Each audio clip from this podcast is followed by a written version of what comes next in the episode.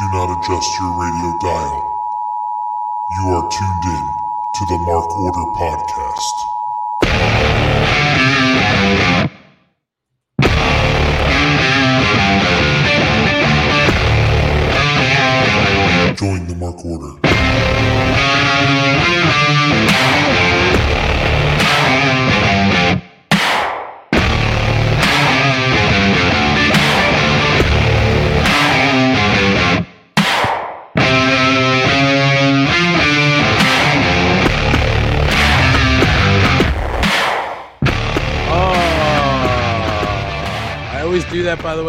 Never know how loud it's going to be with the music. Wednesday night, you know what that means. It's time for Dodgers baseball. No, it's here. The Mark Order podcast here on the Shining Wizards Network. I know, Kate. I know. It was a rough. Immediately, immediately with the Vin Scully feel.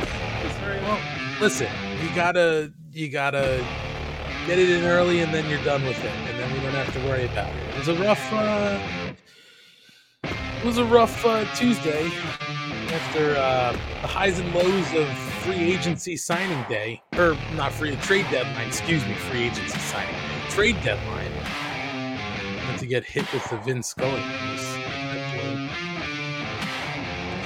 Well, it is the Mark Order podcast here on the Shining Wizards Network, episode 71. 71. Or as I'm going to start calling it, 69.3. Well, I'll take it. I do know we're here with fancy uh, Kate the Great and uh, new metal Rye Guy on a Wednesday night. Uh, It's so nice to be joined by Ant Money and mid 2000s Eminem. It really is. Yeah, I mean it's uh it's a new well, it's maybe not a new look for Ryan, but uh because sometimes he does twist and turn his hat around during the show. I told you it's it's like a it's a It usually makes a 360, I feel like. It eventually ends up back to the front, but it takes many pit stops in between. It I am not drinking vodka out of a wine glass from Humphrey. I'm drinking water out of a wine glass, which Yeah. is a focal point of conversation, Yeah. evidently. She's I'm gonna try it, Kate. She's trying to uh she's waiting for Jesus to come and turn it into wine. Hey! I'm just you guys so you guys know that was a big hit before we actually came on the air and then I said fuck I should have saved it. It really was. Didn't. it was so natural before. I know. I told you I'm not gonna do it and then I was like I gotta do it. Kate's calling It's right it out. there. I know. And it was brought up in the comment section. No, because I'm precious. I like I wasn't doing it just then, but I like holding it from the stem because then my hand doesn't get all condensationy and cold. Oh my god. Condensation. Yes, and cold from ice water. Put a lot of ice cubes in my ice water, man. Leave me alone. Oh My god. I didn't know your hands get so cold from holding a cold drink. I just if the option is to hold it by a stem or to hold it by the glass, why not why not get fancy? This is episode 69.3 kinda. Um we get fancy over here at the mark order. I mean, you should have been you should have been drinking your water out of a wine glass at episode 69, setting the mood. I might have been for all I know. It's my go-to move. Instead, we had the captain who was great at the start and then s- really slowly started to creep us out as the night moved on. It's true. Let me ask you a question. Yeah. You meet a gentleman like the captain in person. By the end of the night, you're creeped out. Like, let's be fair here. Let me let me tell you something, Ryan. Uh, there's no situation where I'm willingly meeting a person like the captain.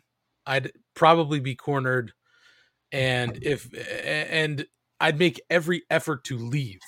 Uh, but But if you couldn't, he might start out okay, normal, and then by the end of the night, you're leaving with Gina going like, "Jesus Christ, that was the creepiest man I ever met in my life."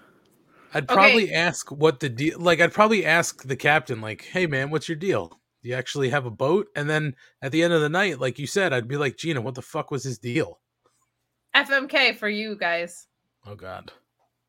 The captain, cruise director Mike, Peter Avalon. Oh well, come on, this is an easy one. We all know we're gonna fuck Peter Avalon, and I think I speak for the whole group. We're gonna fuck Peter Avalon. We're gonna kill the captain, and we're gonna marry cruise director Mike because we love living on a houseboat and getting free food from the cruise. You know. Oh uh, yeah, cruise whatever restaurant. I don't know buffet. sure. You wouldn't. You wouldn't f the captain. He seems experienced and like a tender No. lover.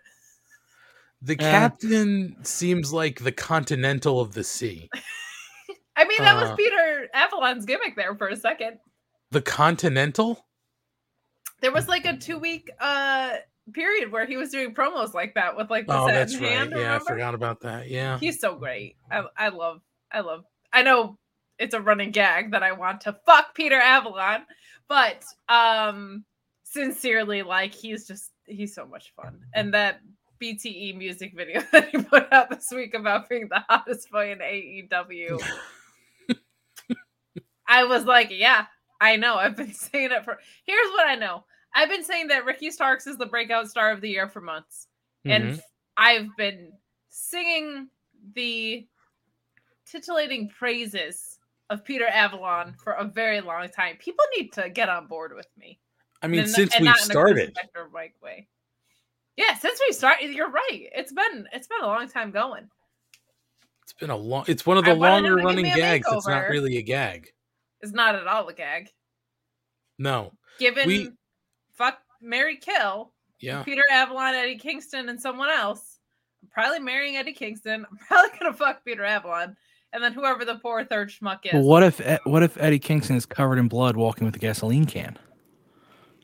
I still marry that guy because that guy is like, he's gonna fucking protect you. That guy. Yeah. Or set you He's on like, fire? I- One of the two. No, he's gonna set other people on fire because I'm I'm in his corner. It's like his Ruby, Well, you know. I guess he might set his friends on fire, but not Kate. Not Kate. Maybe Bryan Danielson, definitely Chris Jericho. Mm-hmm. Mm-hmm. And Sammy, but we'll talk about that. That was fun. We will talk about that. Uh, so guys, how's everything been? Let's start off with the Rye guy. What's good, Rye guy? Not a whole lot. Just living that life. Okay. Did you venture out of your house this past week? And we learn what happens when I venture out of my house. I get COVID. Well, work on your immune system because this was pitched to me tonight, okay? The Fozzy Save the World tour is coming to Philly. According to Mrs. Money, the meet and greet is very manageable. I think there's a possibility for the entire Mark Order to do a meet and greet and see a Fozzy show in October in Philadelphia. Oh yeah. Just throwing it out there. Just throwing it out there, Schlong. But what will I get that time? Uh, monkeypox. Oh no. No, that's from that's from other activities.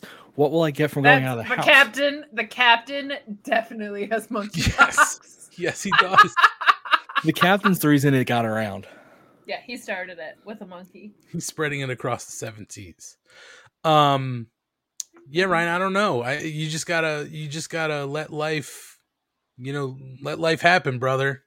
You just gotta get out Yeah, there I and did. sow your wild Then I got a deadly disease. it's not deadly. You're still alive, It's true. and now you've got the super antibodies. Maybe the super ant e bodies. Hey. No, I didn't say that. Um, my God, by the way, your background today, Ryan. What a Well, pull. there a great pool, and it's to me. How did you think you- of this one? Because dude, Well- because the dumpster match. Yes, but and actually, Asian Joe even said in Discord, so I don't want to take all credit away. I was thinking it, but he he pulled through. But then the This dumpster match was going against what this week? The rebookings of Triple H. It's true, and holy shit, my my life just got so much easier in one episode. oh my god, everything made so much more sense on Monday. Um, this, however, is not a tag team though. I feel like you've betrayed your own formula. I've been off that formula for a while now, Kate. Why that's wouldn't actually you? that's true. Why That's a wouldn't you point. try to find something with Chainsaw Charlie and uh didn't Chainsaw Charlie and what's his face have a dumpster match? Yes, but because the dumpster of the dumpster in AEW, not of AEW, the dumpster in AEW went against Triple H and his booking. Logic. That's well played. That's well played. Okay. Because there ain't no way we're getting a women's match before 9:30 if Triple H doesn't do what he did Monday. So I'll take it. I don't. I couldn't even tell you. I don't. I'm out of the loop on that, so I have no idea. it's okay. idea. Just no competition is driving competition in the right direction. Well, He made the It is women's what it is. division very talked about again, and that I'm sure that got back. And every conversation about the WWE women's division, literally almost I think every one of them went to the how bad AEW's been booked. yeah. It was Well, like very so- much a your move, Tony Khan, and he responded today. But we'll get into all that. And how are you? I mean, well, hold on.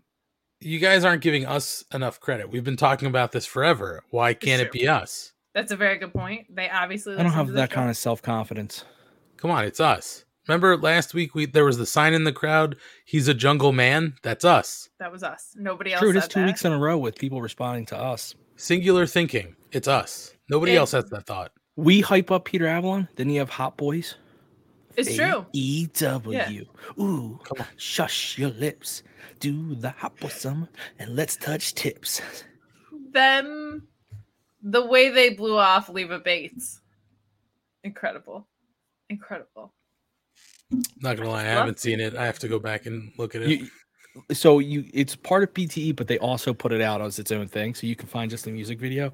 It's fucking hilarious. I saw Yeah. it. Kate, Kate, don't be upset. I've had late nights this week. I'm gonna have an early morning tomorrow after a late night tonight. Another if late night tomorrow. anything that we have learned from this past week, it's that you need to be taking wrestling podcasting extremely seriously, as it is an extremely serious thing. I mean, I'm very serious about what we do. Yeah, here. you should be. And you should be watching important wrestling history pieces like Peter Avalon's hottest boy in AEW. I'll definitely check it out. Yeah, you will check it out. I just said I will. Yeah, I know. God. I'm just saying.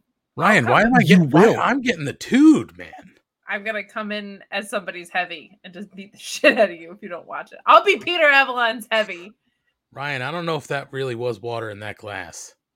Seriously. It really was. She's drinking angry juice. Uh, all right, so Ryan In had my another week. Ryan had another week inside. Um, so all is normal with Ryan and uh, Kate. How are you? What you've been doing a ton of podcasts? You said I am very tired, but I am good. Um Good. Yeah.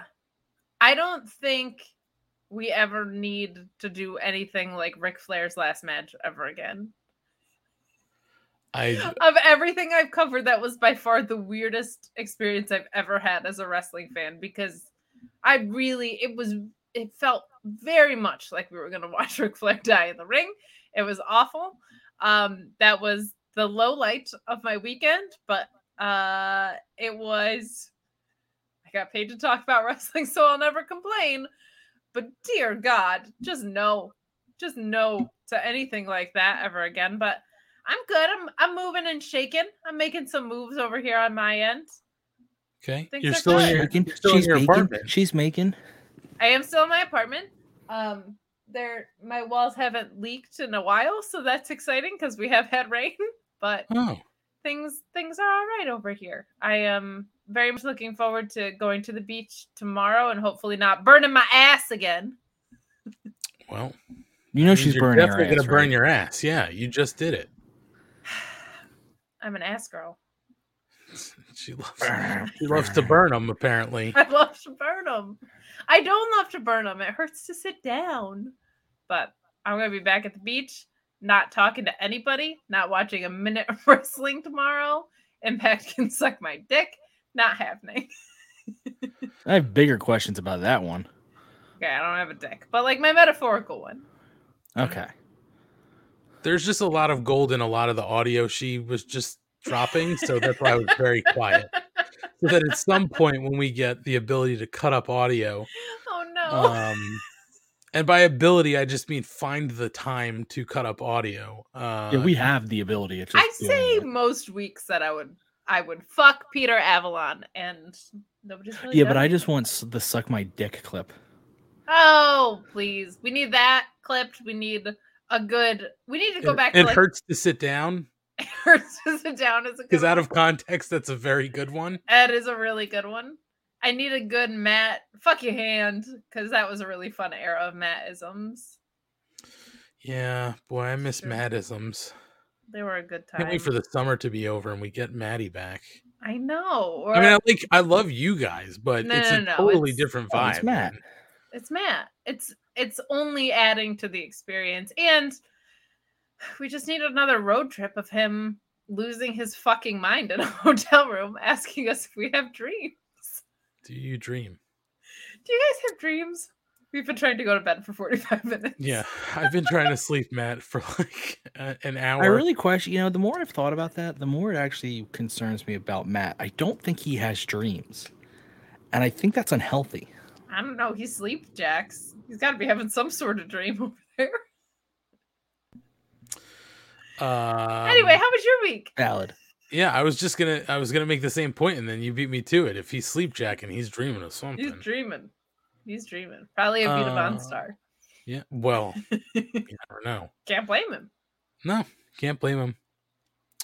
Uh, let's see. Well, I missed uh two opportunities this past week to see some MBW footage, so I'm still waiting. I got the one. I missed the other. It's good shit. It's really good shit. Well, I, it was like annoyingly good. I wanted it to be worse than it was. yeah, I mean, I saw a little bit of it, but I was I was busy, so we jumped in and then jumped right back out, and um, then Sunday I wasn't around. So both instances of I was at live concerts. So Some great promo work from yours, ours truly, I should say, and and Matt Bowman. What a fucking giant of the industry. But, Matt Bowman really, wait a minute, hold on. Matt Bowman wasn't a performer in MBW. oh no, he was. His name was referenced at some point.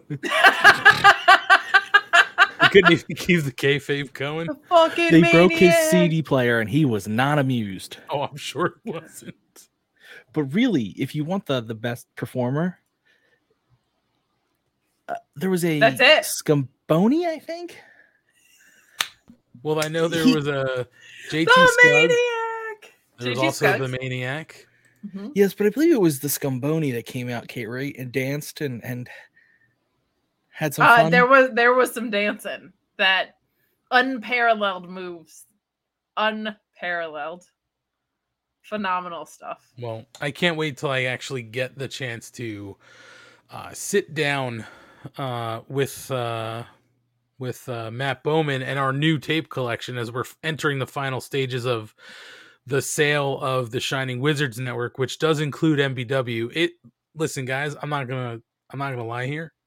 The news did hit the trade wires. They're saying uh, Warner Brothers Discovery, uh, the number two entertainment giant in the industry. Uh, number one is the Mark Order Network. There it so, is. you know, we're there. That's it. Uh, so yeah, let's see. Friday I went to a concert in Brooklyn. Uh, me and Mrs. Did Money you sleep went. till you got there? I didn't. There's no sleep uh, till Brooklyn. Thanks, Ryan. um, let's see. What was that? That was 18 Visions. Uh, and I never got to see them back in their heyday because they went. Nice. There were 17 visions. Oh my god. Let's just let's get to the commercial block as soon as we can. And I'm Oh just, my god. I'm not even. Um, I'm just no selling. I'm. I know we have a network. I'm fully aware of it today. We're just fucking. We're moving. I'm. We're gonna done. do it. All right. Done. Well, so we did 18 Visions on Friday night um because they played an album that I wanted to see them play. Uh, you know, from their pre sort of glam days. So that was a lot of fun. Uh, and then Sunday, uh, we went to see Rob Zombie. It was uh, Rob Zombie with support from Powerman 5000, Static X, and Mudvayne. Was it at Starland? It was not at Starland. It was at PNC Bank Art Center. I did not know Powerman 5000 or Static X played at anywhere other than Starland because Well, they listen. were always who my friends in college were opening up for. Well, uh, yeah, but I mean, Static X is, can definitely play bigger buildings. Powerman 5000, Yes. this is a nepotism gig. Um, but it was a family trip for us. We took Baby Money to his very first concert to see Rob Zombie because he said Rob Zombie's one of his favorites. Although when we told him we're going to go see a concert, who do you, you know, who would you want to see? He was dead set it was Metallica, and we were like, "Sorry, pal, it is not Metallica." But Rob Zombie's fun. Um, so uh, we did the tailgate, uh, and uh, he posted up like, uh, you know, I've never seen a post up before. He uh, was eating his turkey sub and uh, had his leg up on the chair, and he was just enjoying life. At one point, he took his shirt off in the parking lot, so he was really all in. And then we made our way in, and what was fun is the security guard um, said, "Oh, is this is for a show?" And we said, "Yes." And they said, "Go to the guest services; they'll give him something." And they gave him a certificate uh, that had like the tour logo and whatnot on it. It said, you know, this certifies, you know, they read his name in there, and then they said that, you know, first concert, Rod, Rob Zombie and Mudvayne, you know, with the date and stuff like that. So that was fun. And they gave him a little rubber duck. I love that. So that was cute. He got a lot of high fives. He got a lot of fist bumps. And at PNC, they don't sell like bottled water anymore. They sell the liquid death in the can, which he thought was cool because there's a skull on it. Yeah, of course, it is cool because there's a skull on it. He's and He's right. um he was getting a lot of cheers from people clinking his cans together so uh so he had a blast and um you know there uh, we were prepared for a lot of foul language Of uh course. He had his headphones on so but a lot of it sort of went over his head. My favorite thing though is at one point um i think it was during mudvayne uh they said are you ready for rob fucking zombie? And he laughed and we were like what's up pal? He said he said rob fuzzy zombie. And we said yes fuzzy zombie. Yes. He's so, so- fuzzy. he was very fuzzy and um, How fuzzy was he? Oh uh i don't even have an answer um trying to get to that commercial break. I Begging me to get to the commercial break today. so uh so he uh he he made it through uh everybody you know he got uh he really liked mudvayne which was interesting because i think at first they scared him a little bit uh, we had no idea that they were back in the face paint thing Oh, Um, okay. So uh he was a little scared at first but then he settled in and saw that they were pretty cool. And then uh rob zombie uh you know was coming up so they're doing the stage and whatnot. And rob zombie came out and he was just like his eyes were as big as saucers. And um so we we knew it was going to be fun but i will say this. I have not uh kept up with rob zombie uh in recent years. Um i was not aware of some of his new songs. So when they decided to play a new song called shake your ass smoke your grass uh we were not prepared for the video package that went along with it. And um it was like cartoons not like realistic cartoons but it was um women shaking their asses in men's crotches or like cartoony guys crotches. And then at some point there were naked devil like dudes and uh with their dicks hanging out and people grabbing them like un- unfurling them like a hose and i was just like oh buddy like you know giving him a hug and he's trying to shove me away because he wants to see what's going on. And then there were a ton of um topless uh you know cartoon ladies. At one point there was a fully naked cartoon devil lady who popped a baby out of her cartoon vagina.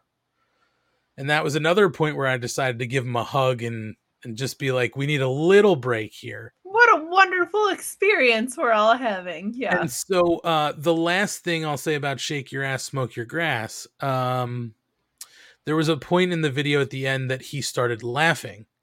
And there were again cartoony ladies with their asses like bouncing around the screens on like people's heads.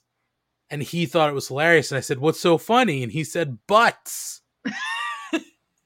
so I said, He's, Okay. you know what? That's a good point. That's, That's a right. very fair argument on his point. So, um, that was good. We got past that, and then it was back to business. Um, he really enjoyed at one point a giant like devil guy, like a person wearing like a giant devil suit or whatever came out. Little freaked out, but then I pointed out the fact he had a giant mustache and a tiny little goatee. He thought that was hilarious, and also he was sort of dancing around. That was funny. Um, Kind of sounds like Satan from South Park. Yeah, there was also a um there was also a uh the robot, you know, from like the Dragula video came out. He thought that was fun. Uh there was another new song um we were not aware about called Fucking in a UFO. I don't know if you understand what that's about, but it's uh it's a Sex in a subtle song about fucking inside of a UFO. Mm. Interesting. I didn't get that. I was taking a guess. pass. I was making a fucking I know. guess. It's a Yeah. subtle title, but that's what it was about. And How then meta. um the visuals for that were um live action and they had like aliens, you know, like you know, like B movie looking aliens, you know, the big heads and the big eyes and they were like you know, harassing some uh some librarian looking lady.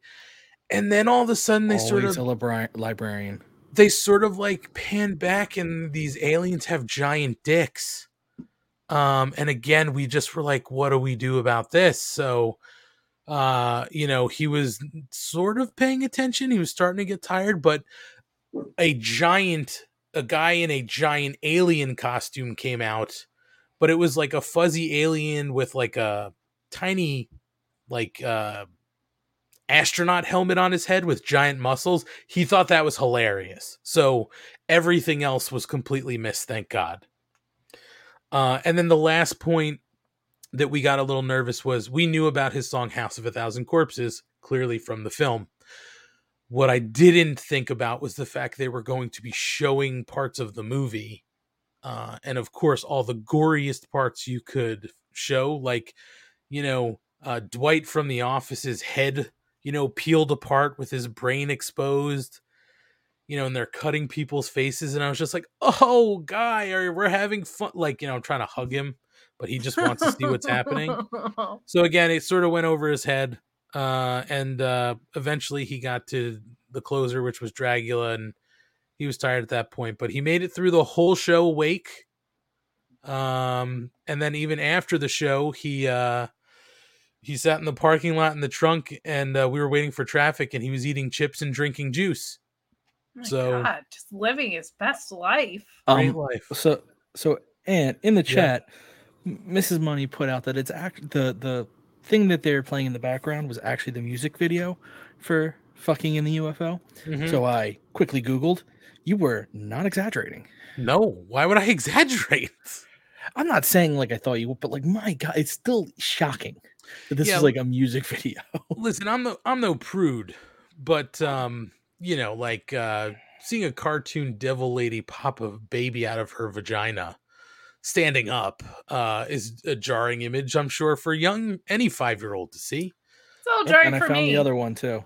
But I, I'll say this. Um, the next day I was sort of prodding him.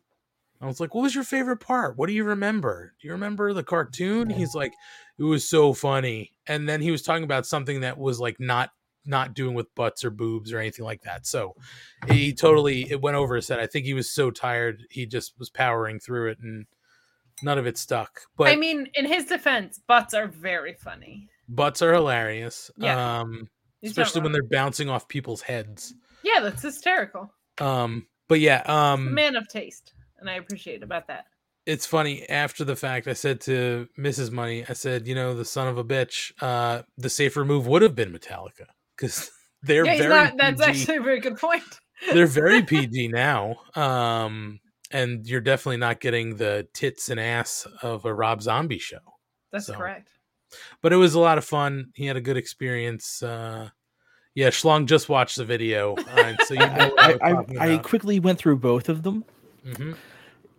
I actually so for fucking in a UFO, pretty dead on.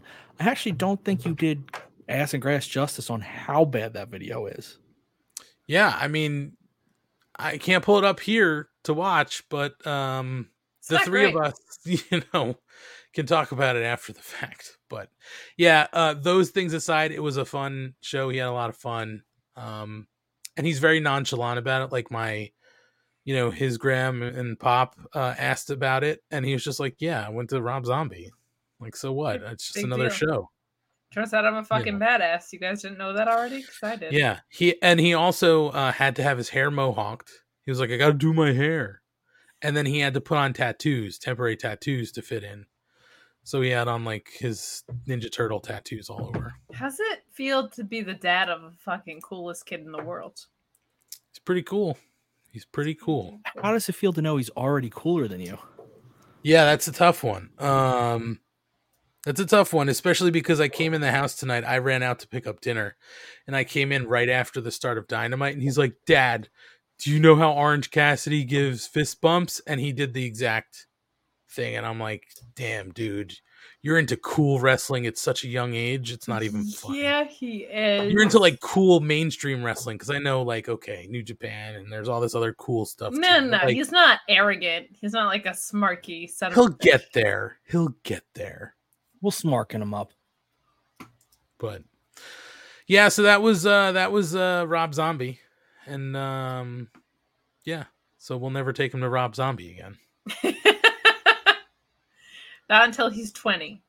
no no that's it so so that was the weekend and now i've just been uh powering through the week and uh, i'm here with you too. so why don't we talk a little bit of wrestling and then take a little break and we'll reset and we'll talk about uh dynamite sure.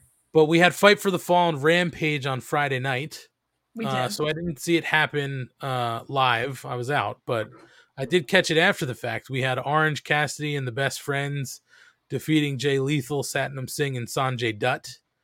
Um, there were some really fun moments during that, and I don't know about you guys, but Sanjay Dutt just continuing to show what a great guy he is for this company. so good. I'm sure we'll talk about the promotions and news and notes, but um he's been fantastic and it's really fun to see. I think I've said it before, but like we just have gotten such a wider breadth of types of managers on the show and I really really love um what Sanjay has done and he's the only part of this entire faction that I actually care about to be totally honest. Jay Lethal is great between the ropes. I find him to be kind of a, a medium promo, and Satnam Singh just isn't there yet because he's super new at this. So Sanjay's like the perfect guy to make me care about them. Um, but the biggest thing in this match, and, and I'll let you speak to it because it was such a shocking moment, was his pencil just got snapped in, in two. Yeah.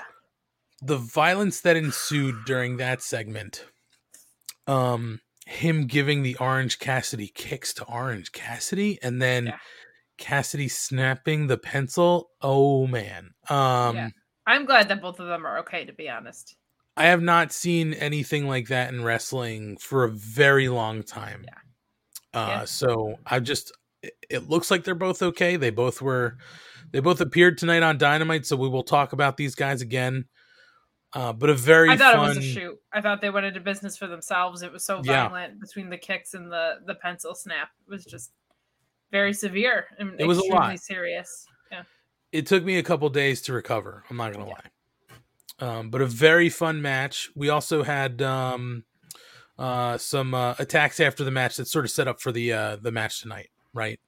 Um, and Wardlow came out to make the save. So we'll talk about these guys again as we get into Dynamite. Uh, Ethan Page defeated Leon Ruffin, uh, pretty much squashed him, uh, and Stoke was watching in the back. What I find interesting here, uh, Kate and uh, Rye Guy, Stoke has a lot of time to be looking at all these other people. Where the fuck is Sonny? Where It's a good point. I also Sonny. I also think we should note the way that he was watching the monitor. Um, because that was disrespectful. Uh, We saw it tonight. He knew what Eddie he was doing. He did he did know what he was doing. This match wasn't a match. This was one ego's edge and a disgruntled Ethan Page. So if you want to call that a match, it's the squashiest squash that ever did happen. Um but yeah, it seems like this the Stokely Hathaway empire is expanding and and that's super fun. Uh in in my opinion, I think he's the best wrestling manager there is right now. So If I'm he all doesn't for it. call it the Hathaway House, I don't even know what we're doing. the Hath the Hathaway house. Yeah, Ooh, Hathaway that'd House. be There good. I like it. We're gonna talk about Stoke again. We're gonna talk about Ethan Page again. So we're going pretty quick through this because we touch on him again. I did like the QT Marshall segment backstage with Cole Carter offering him a spot in the factory and letting him know he can sleep on it, but not with the fishes. baby, baby, let me sleep on it.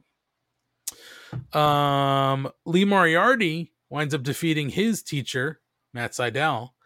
And after the match, uh, Moriarty continues to wrench on the neck of Sydal, and Stoke gets in the ring and offers Lee a business card. Lee accepts it and shows off his muscles again. I just have questions for for Stokely Hathaway here. He's just trying to make money, man. I mean, I mean, we know what the priority is. We we know it's Sonny Kiss in the baddies. Come on, Stoke. I agree with you a hundred percent. If you agree with us, you should let Stokely Hathaway know. Let him know the Mark I've pod. been tweeting about it. I mean, listen, it doesn't hurt to continue to ruffle his feathers. That's all I'm a, saying. That's a very good point, and I think he Whoa. seems easily ruffled based on some things we've seen. Ryan having a set that? change back there. My goodness.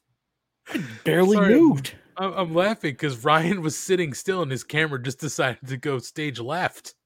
My goodness. Ugh, fucking crazy here. All right, we're back. Not having Sonny Um, be in the baddie baddies. It's true. It's very Yeah. true. Uh, let's see it. So uh, we do get a Britt Baker promo on Thunderstorm that lines up the match tonight. We also had Claudio Castagnoli coming out with William Regal for an interview with Tony Schiavone, uh, and um, Yuta joins him in the ring, uh, and then Chris Jericho interrupts from commentary. Uh, and he's going back and forth with Yuta, and eventually um, he is outwitted and uh, agrees to a match with Yuta for his uh, for his title shot against Jon Moxley. So that sets up the match tonight.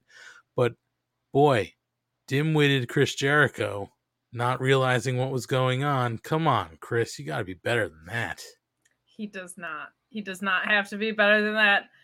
This was my favorite part of the episode, I think. I just loved um I thought Wheeler Yuta did some great work here and him like trapping sports entertainer Chris Jericho, I thought was super fun. Like him just saying, No, no, no, I know I could beat you. And Jericho just falling victim to that, I thought was really fun because Yeah. Wheeler at one point just goes, Nah. Jericho's like, I want a match against you. And he's like, Nah, I'm pretty sure I can beat you. I beat Daniel Garcia. Um, I, I thought that was a super fun way to set up what we got tonight. And I felt like tonight followed through on it super well. Yeah, absolutely. So we're to talk about this match coming up. We did get our acclaimed music video trashing the Ass Boys and Daddy Ass, and that's when they announced the match tonight would be a dumpster match. Uh, so uh, so that was a fun video. If you didn't see the music video for some reason, you can surely go find it. It was a lot of fun. Done by our wonderful friends at GoPro Wrestling, who are based in Butler, New Jersey, of all places, believe it or not. Right around my corner. There you go. Um, I wonder if they actually filmed it around said, here. but Are they bouncing like in that music video? Butts, butts are funny. are Um, funny. Jesus, there goes Ryan's camera again. what is going on? You tell us, buddy. That's your house. Yeah, man. Do you have somebody tied up over there and they're they're, you know, getting the No, the captain's not here tonight. He doesn't have anyone tied up. All right. Uh, and then we had our interview uh, with Ruby Soho and Anna Jay ahead of the main event. Uh, and um, then we go into our main event. Anna Jay winds up defeating Ruby Soho. Ruby Soho gets her uh, her arm brace or her wrist brace pulled off, and Anna Jay is able to hide it from the referee. She uses it to apply uh, the Queen Slayer, uh, and Ruby's uh, Ruby passes out. So they call the match. Anna Jay gets the win. And that's the end of the show on Friday night. Listen, guys, I, I didn't have a problem necessarily with the match, but I'll say it again because I said it last week and Friday night didn't help, and we're going to talk about it again later. I I hate this Anna Jay. I hate it. It feels it unnatural. Yeah. It, it's just not a fit for me. I don't know if you guys think I'm being too, I don't know, too short sighted here, but I just don't like it. I think her working heel again is good. I just don't think this is the type of heel that she is. So I have like a little bit of patience for her to find it, but I just feel like the Queenslayer Anna Jay would have been such a better way to go back to being heel than this version of Anna Jay. But I like the idea of her working heel because I feel like she was supposed to be a heel and then kind of under Brodie, like all the personalities of the Dark Order came through and everybody turned face, and she of course turned face with it. So I think letting her have a proper heel run is a good idea. I just don't think this is who she is as a heel. Um, and it felt very inauthentic to me as well. There's two Anna Jay heels we're getting right now. We're getting the one that's kind of similar to like Tay Conti, which is like I'm hot, sexy, everybody wants me. And then there's the I'm going to choke everyone out heel Anna Jay. I do not like the first one because it doesn't feel natural. She doesn't sound natural when she says it. I love the I'm going to choke every single person out heel Anna Jay. It's cracking me up. She seems like a little unhinged, and I think she's pulling that off well because that's closer to the Queen's uh the Queen Slayer than the other. So they need to get rid of that first part and just go the other way. Yeah, I, I want to be clear. I don't have a problem with her working heel. Like I don't have a problem with that. I just I don't like this character and even to me like I get what you're saying Ryan about the I'm going to choke everybody out. Like, yeah, I get it. I just still feel like it's too gimmicky. Just a little she's just I feel like she's trying too hard at the moment. She just needs to like relax and let it come naturally and not like it seems forced. That's all it seems like to me right now. And I think if she finds her footing, this can work. But right now, it's just not for me. We'll have to see how it plays out. No, I agree with you on that. Like I like the move of the turn, but I don't like this turn at all. It doesn't it doesn't work. To your point, she's not like she's not ostentatious sexy girl Anna Jay. Like she's she's supposed to be a badass. I liked that about her. Right. She's the Jane to the Jungle Man. There it is. All I know is this. She made him a jungle man, damn it.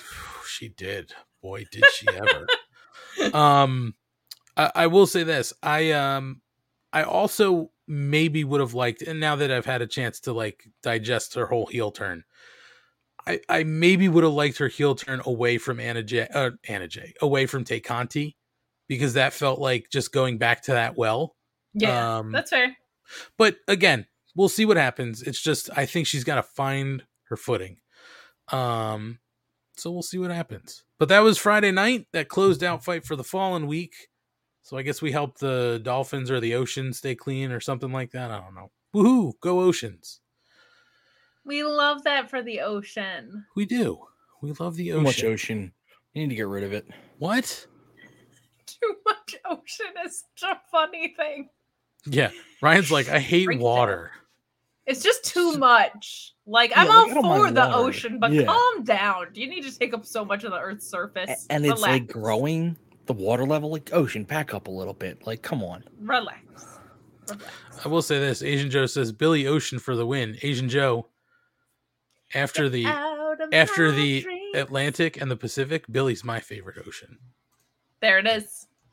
There you go. I stole that from Scrubs. Um. That's a good one.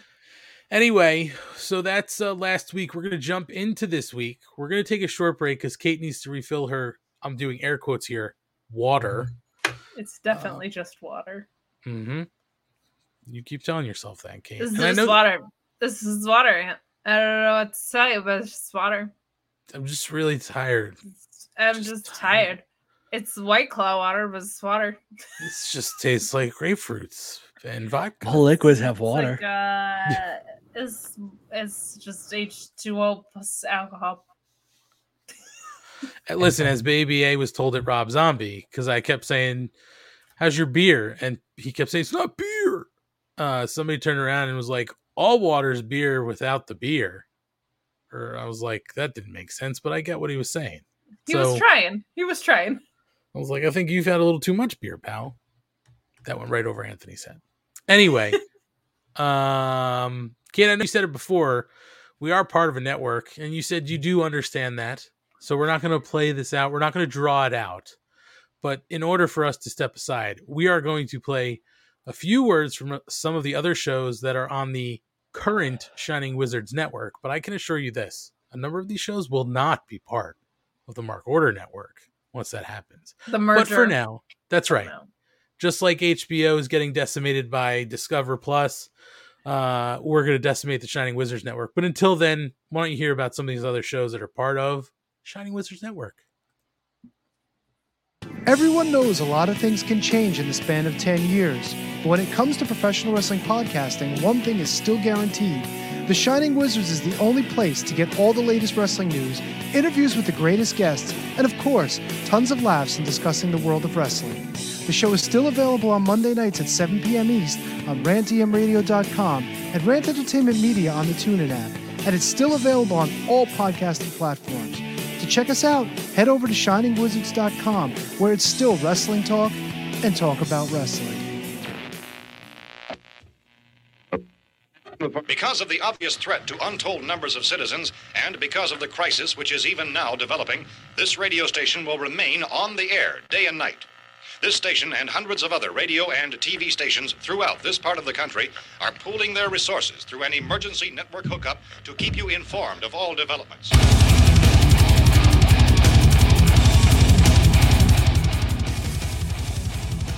Horns up, everyone! One on the Shining Wizards Network. Be sure every Friday to check out Radioactive Metal. Radioactive Metal is one of the longest running podcasts on the interweb. And every week we bring you a fist full of metal, including interviews with all your favorite artists, discuss all the metal news, and feature the best tunes on the air today. So grab a Lemmy, join your cool Uncle Snowy, and co host Aaron in the pit. Your recognized symbol of excellence in sports entertainment broadcasting from the current to the way back. Join the impact player Phil Brea and the Portuguese man of war Choppy for the Turnbuckle Throwbacks Wrestling Podcast. Live every week on rantemradio.com.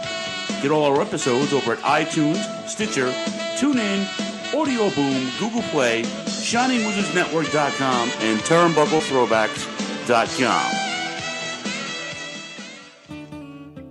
Are you tired of being told what to think and believe by Hollywood elites and politicians who just don't care about you? Tired of not getting the truth when you watch the news? Tired of trying to figure out what pronoun to use? Tired of mob mentality when all you want to do is think for yourself and make up your own mind? That's where we come in. This is Justin, And Vince, your host of Inconclusive Breakdown. we are a weekly anti PC podcast bringing you entertainment and current event news without any spin. If you want to truly stay informed on what's going on in the world, then give us a listen every Sunday, anywhere you get podcasts, at least till Zuckerberg and Twitter Jack deplatform us.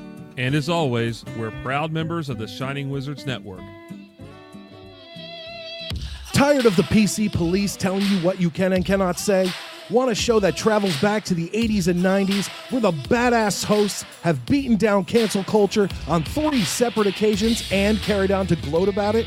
Since 2013, The Midnight Jury is that show. Travel back to the malls and arcades, pop in your VHS, and join us where the 80s and 90s return from the dead. Conan, tell them where to find us. WLWstudios.com, home of the Midnight Jury podcast hosted by Midnight Mike and Calvin Brody. Also available on all major podcast platforms via the Shining Wizards Network, and join in the conversation on Twitter at Midnight Jury.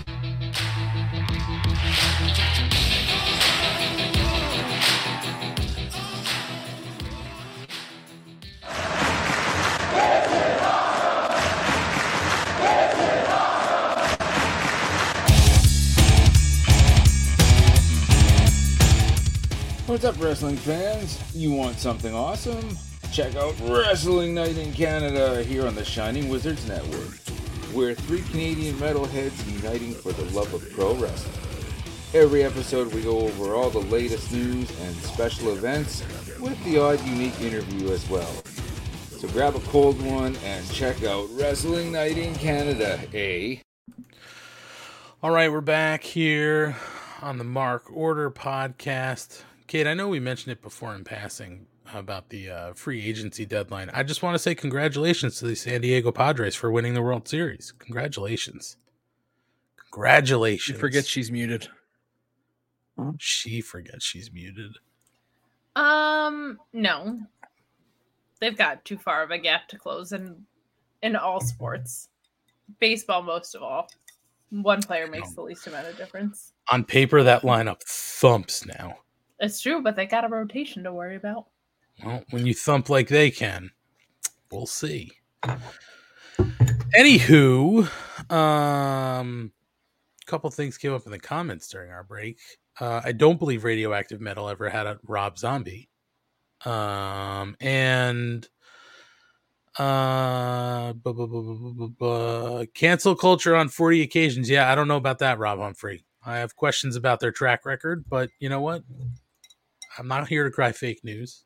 I don't know what counts as a W against cancel culture, but yeah, I mean, you know, who knows?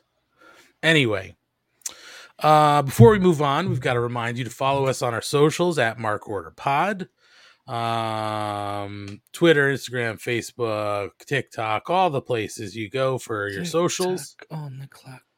TikTok taught me. Um, and if you go to our socials, uh, let's say you're on our Twitter, just go to the link tree. You can find all our social accounts there, but you can also find a button to request free stickers. And if you go to that button and click it, you can give us your name, your mailing address, and the country you live in. We'll send you some free stickers. The stickers are free, the shipping is free. There's no handling. We're not going to ask you for any weird information. I'm just trying to get past it, okay? Just a rights Um, fee of twenty Oh, five. come on. See, come on. There's Just, no money uh, changing hands. they weigh a lot. You have to Well- account for shipping and handling.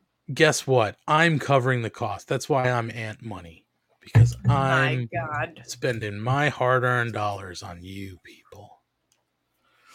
Anyway, let's talk about the ranking. Hey,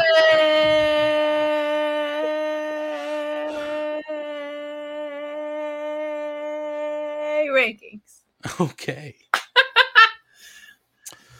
so uh, we know who our champions are in the men's division, but in case you don't, CM Punk is our champ. Uh, Jon Moxley is our interim champ. We've got Pac as the All Atlantic champion, and Wardlow is our TNT champion. Folks, all new slots in the men's division.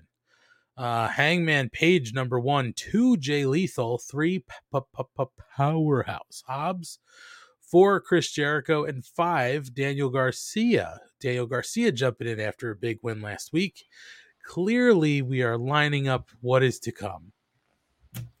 In the women's division, same story. We know our champs are Thunder Rosa and TBS champ is Jade Cargill, but a whole new slew of rankings in the women's division. And it's nice not to see some names that we've seen in there inexplicably. So one is Toni Storm, two Kris Stat, three uh Dr. Britt Baker, DMD, uh four Jamie Hayter. How about that Cooley? And number five, Athena. And in the tag division, really not a lot of movement there, but our champs are Swerve In Our Glory. Number one, FTR. Number two, the Young Bucks. Number three, moving up. Number 10, Evil Uno. Schlong, didn't you have a name you said you'd like them to be called by? Evil Eleven. Evil 11. I'll take it. Uh, the acclaimed at number four, moving up. And then number five, Matt Menard and Angelo Parker. I like it. I'm not going to say it. I hate it. I like it. I like Well, it okay. a lot. I like it. I like it a lot. Yeah, I'll take that, Lloyd Christmas. Uh, all right, let's talk about Dynamite. Um, Hey. so, no theme to tonight's episode. We just got off two weeks of themes, and we're leading into a theme show next week Quake at the Lake. The worst name. Listen, and I've got to tell you guys this because I noticed it for the first time tonight. Go look at the Quake at the Lake cards that they were using, like for all the match previews tonight. If you're looking at the at the graphic, I don't know if it'll be there on the still images. It was there on the videos tonight. If you're looking at the graphic in the lower sort of left hand quadrant, in the lake is a boat or a canoe. And in that canoe is Danhausen and Hook. I swear to God. It's fantastic. It was a great little Easter egg to see tonight. All of our like dorky little selves being like, "Is it going to be Johnny Gargano?" No, it's Hook and Danhausen in a boat. That's right. That's right. So tonight's episode is really setting up a few things. We've got Battle of the Belts Saturday. We've got a Rampage episode Friday. Uh, and of course, we're going into uh, we're gearing up for All Out coming. Uh, Hell so yeah. there are a lot of, as our friend Matt says, spoons in the porridge. Hey, you know what else we're gearing up for? What's that? A Grand Slam. Well, that's that's uh late late September, right? I'm still gearing up for it. That's true, but I think they're getting to the pay per view, right? And then they will have a couple weeks to get to the Grand Slam, and I'm sure not everything may be resolved at the pay per view. So Correct. we'll see. We'll see. But for tonight's episode of Dynamite, a lot of fun. Let's go to the first match: Jay Lethal versus Orange Cassidy. And man, this was something that on paper I was like, I don't know if I need to see this, but I'm glad I did. This match to me was a lot of fun. Uh, and Kate, to your point before about Jay Lethal sort of being like mid on the mic and all this other stuff, this match just really does show you how fantastic he is in the ring. He's just a really, really great uh, wrestler in the ring. Uh, so Jay Lethal, Jay Lethal, that was really repetitive. My apologies. no, that's not Um, why I'm laughing. I'm laughing because like I, I pulled up the graphic. Oh, you oh, saw with it? Danhausen and Hook. Yes, It's in a still, and yes, it cracked me up once I saw it. Perfect. But that was super repetitive. I was like, he's a great wrestler in the wrestling ring wrestling. he is great Um, at wrestling in a wrestling ring and doing wrestling.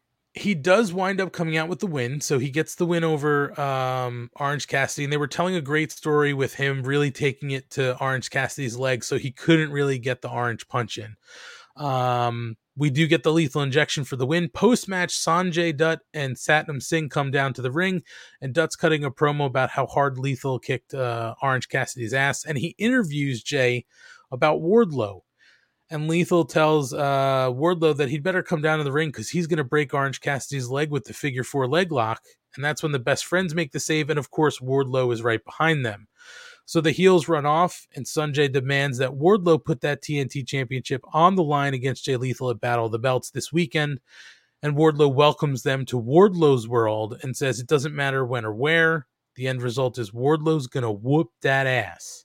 And that's also when I turned to Mrs. Money and said, Would you like Wardlow to whoop that ass? And she said, It's not bad.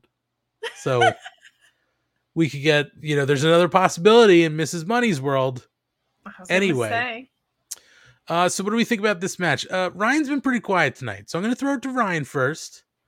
What'd you think of the match and all the post match setup to uh, Battle the Belts? Listen, there's only one part of this match that matters, and it's where Satnam Singh got stared down by the, by the gigantic Trent. I just don't know how he grew so much in such a short amount of time, but he did. Um, it was a fun match. I'm not my favorite outcome. I'm a bigger Orange Cassidy fan than I am Jay Lethal, so I was pulling for it. But I get it because I understand what they're setting up, and Orange Cassidy can come back from this. But it was a good match because both guys can go in the ring. Um, I love what they're doing with Wardlow right now. I'm, you know, they're setting something up for him. Going to have a fun match. But really, it's just about that stare down between two gigantic men. That's what matters. That's what we all care about. Can't disagree with you there. It was, it was frightening. You could cut the tension with a knife. You could. And What do you think. Kate? Match was really fun. Also loved trench coat stuff. That was very very fun. Um, match was great. I just just do a cutter, man. The lethal injection when he goes to hit it eight times in a match or whatever, that extra handspring on the front of it is so unnecessary. but um, other than that, it, it was really good. Jay Lethal is, is great between the ropes. Um, he's quite a ring general.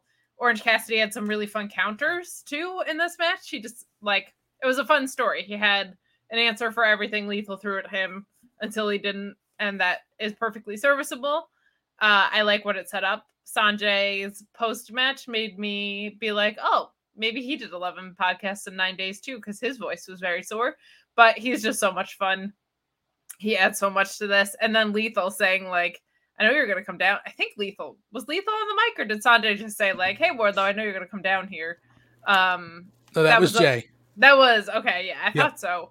That's a fun taunt of like, um, and he went to do the Powerbomb Symphony in the match too, which I thought was like a a cute little nod to where this looks like it's going. So I'll take it. It was a, a fun opener, not two styles you ever like anticipate kind of seeing in the ring together. Like I, I didn't never put like Jay Lethal versus Orange Cassidy to open a show in my AEW fantasy booking wheel, but um it was perfectly good match and I don't know, continues to be fun.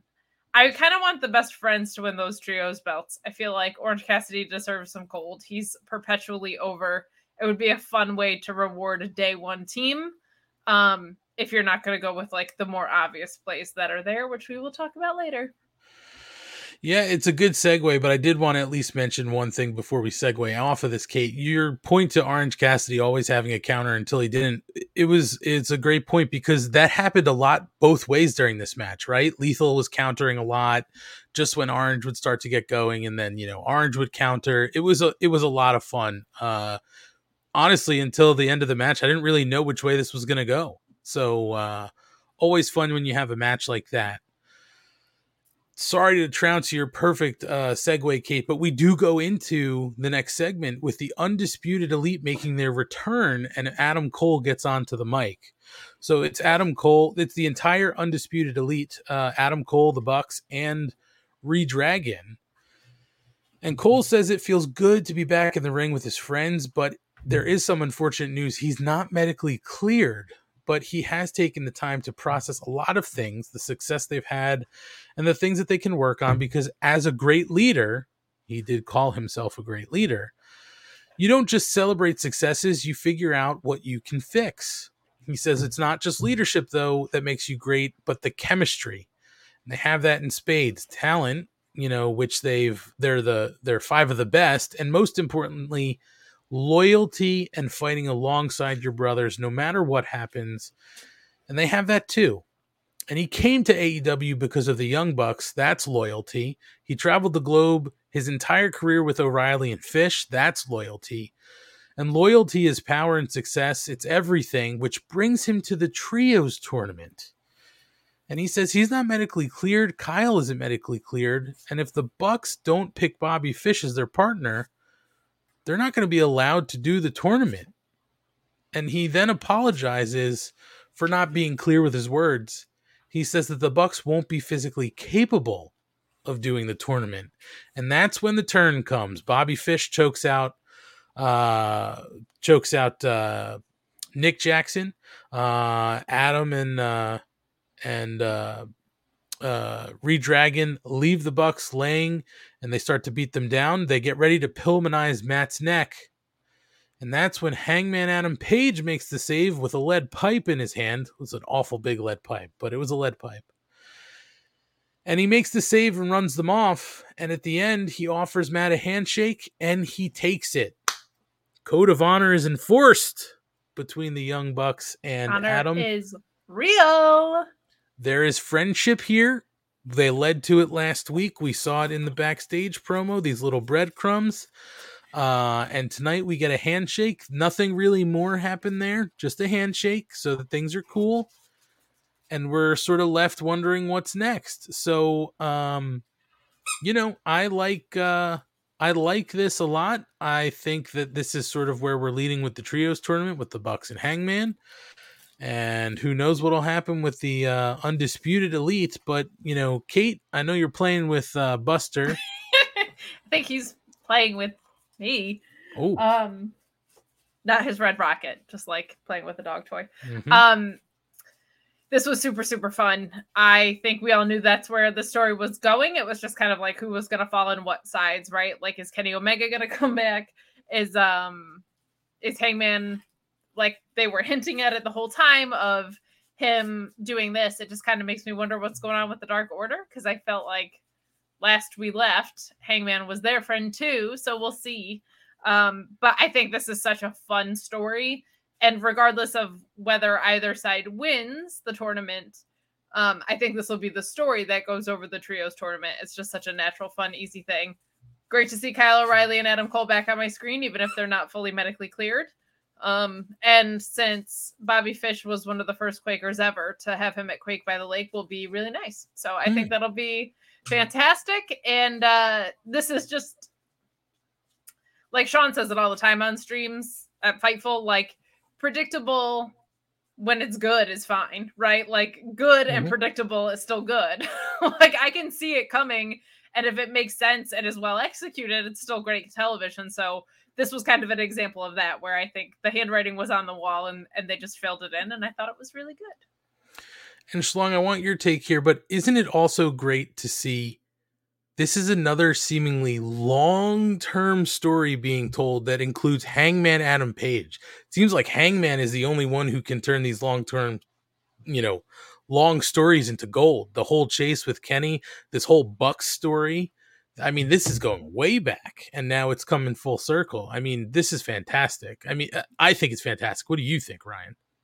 This is day one shit. I mean, this is stuff they did from the beginning. Like they started this story way back, so I'm loving that. Um, listen, just listen to that crowd when his music hit. Everyone wanted this. It's okay to give people what they want. Like Kate said, predictable isn't bad as long as it's good. 90% of stories are predictable.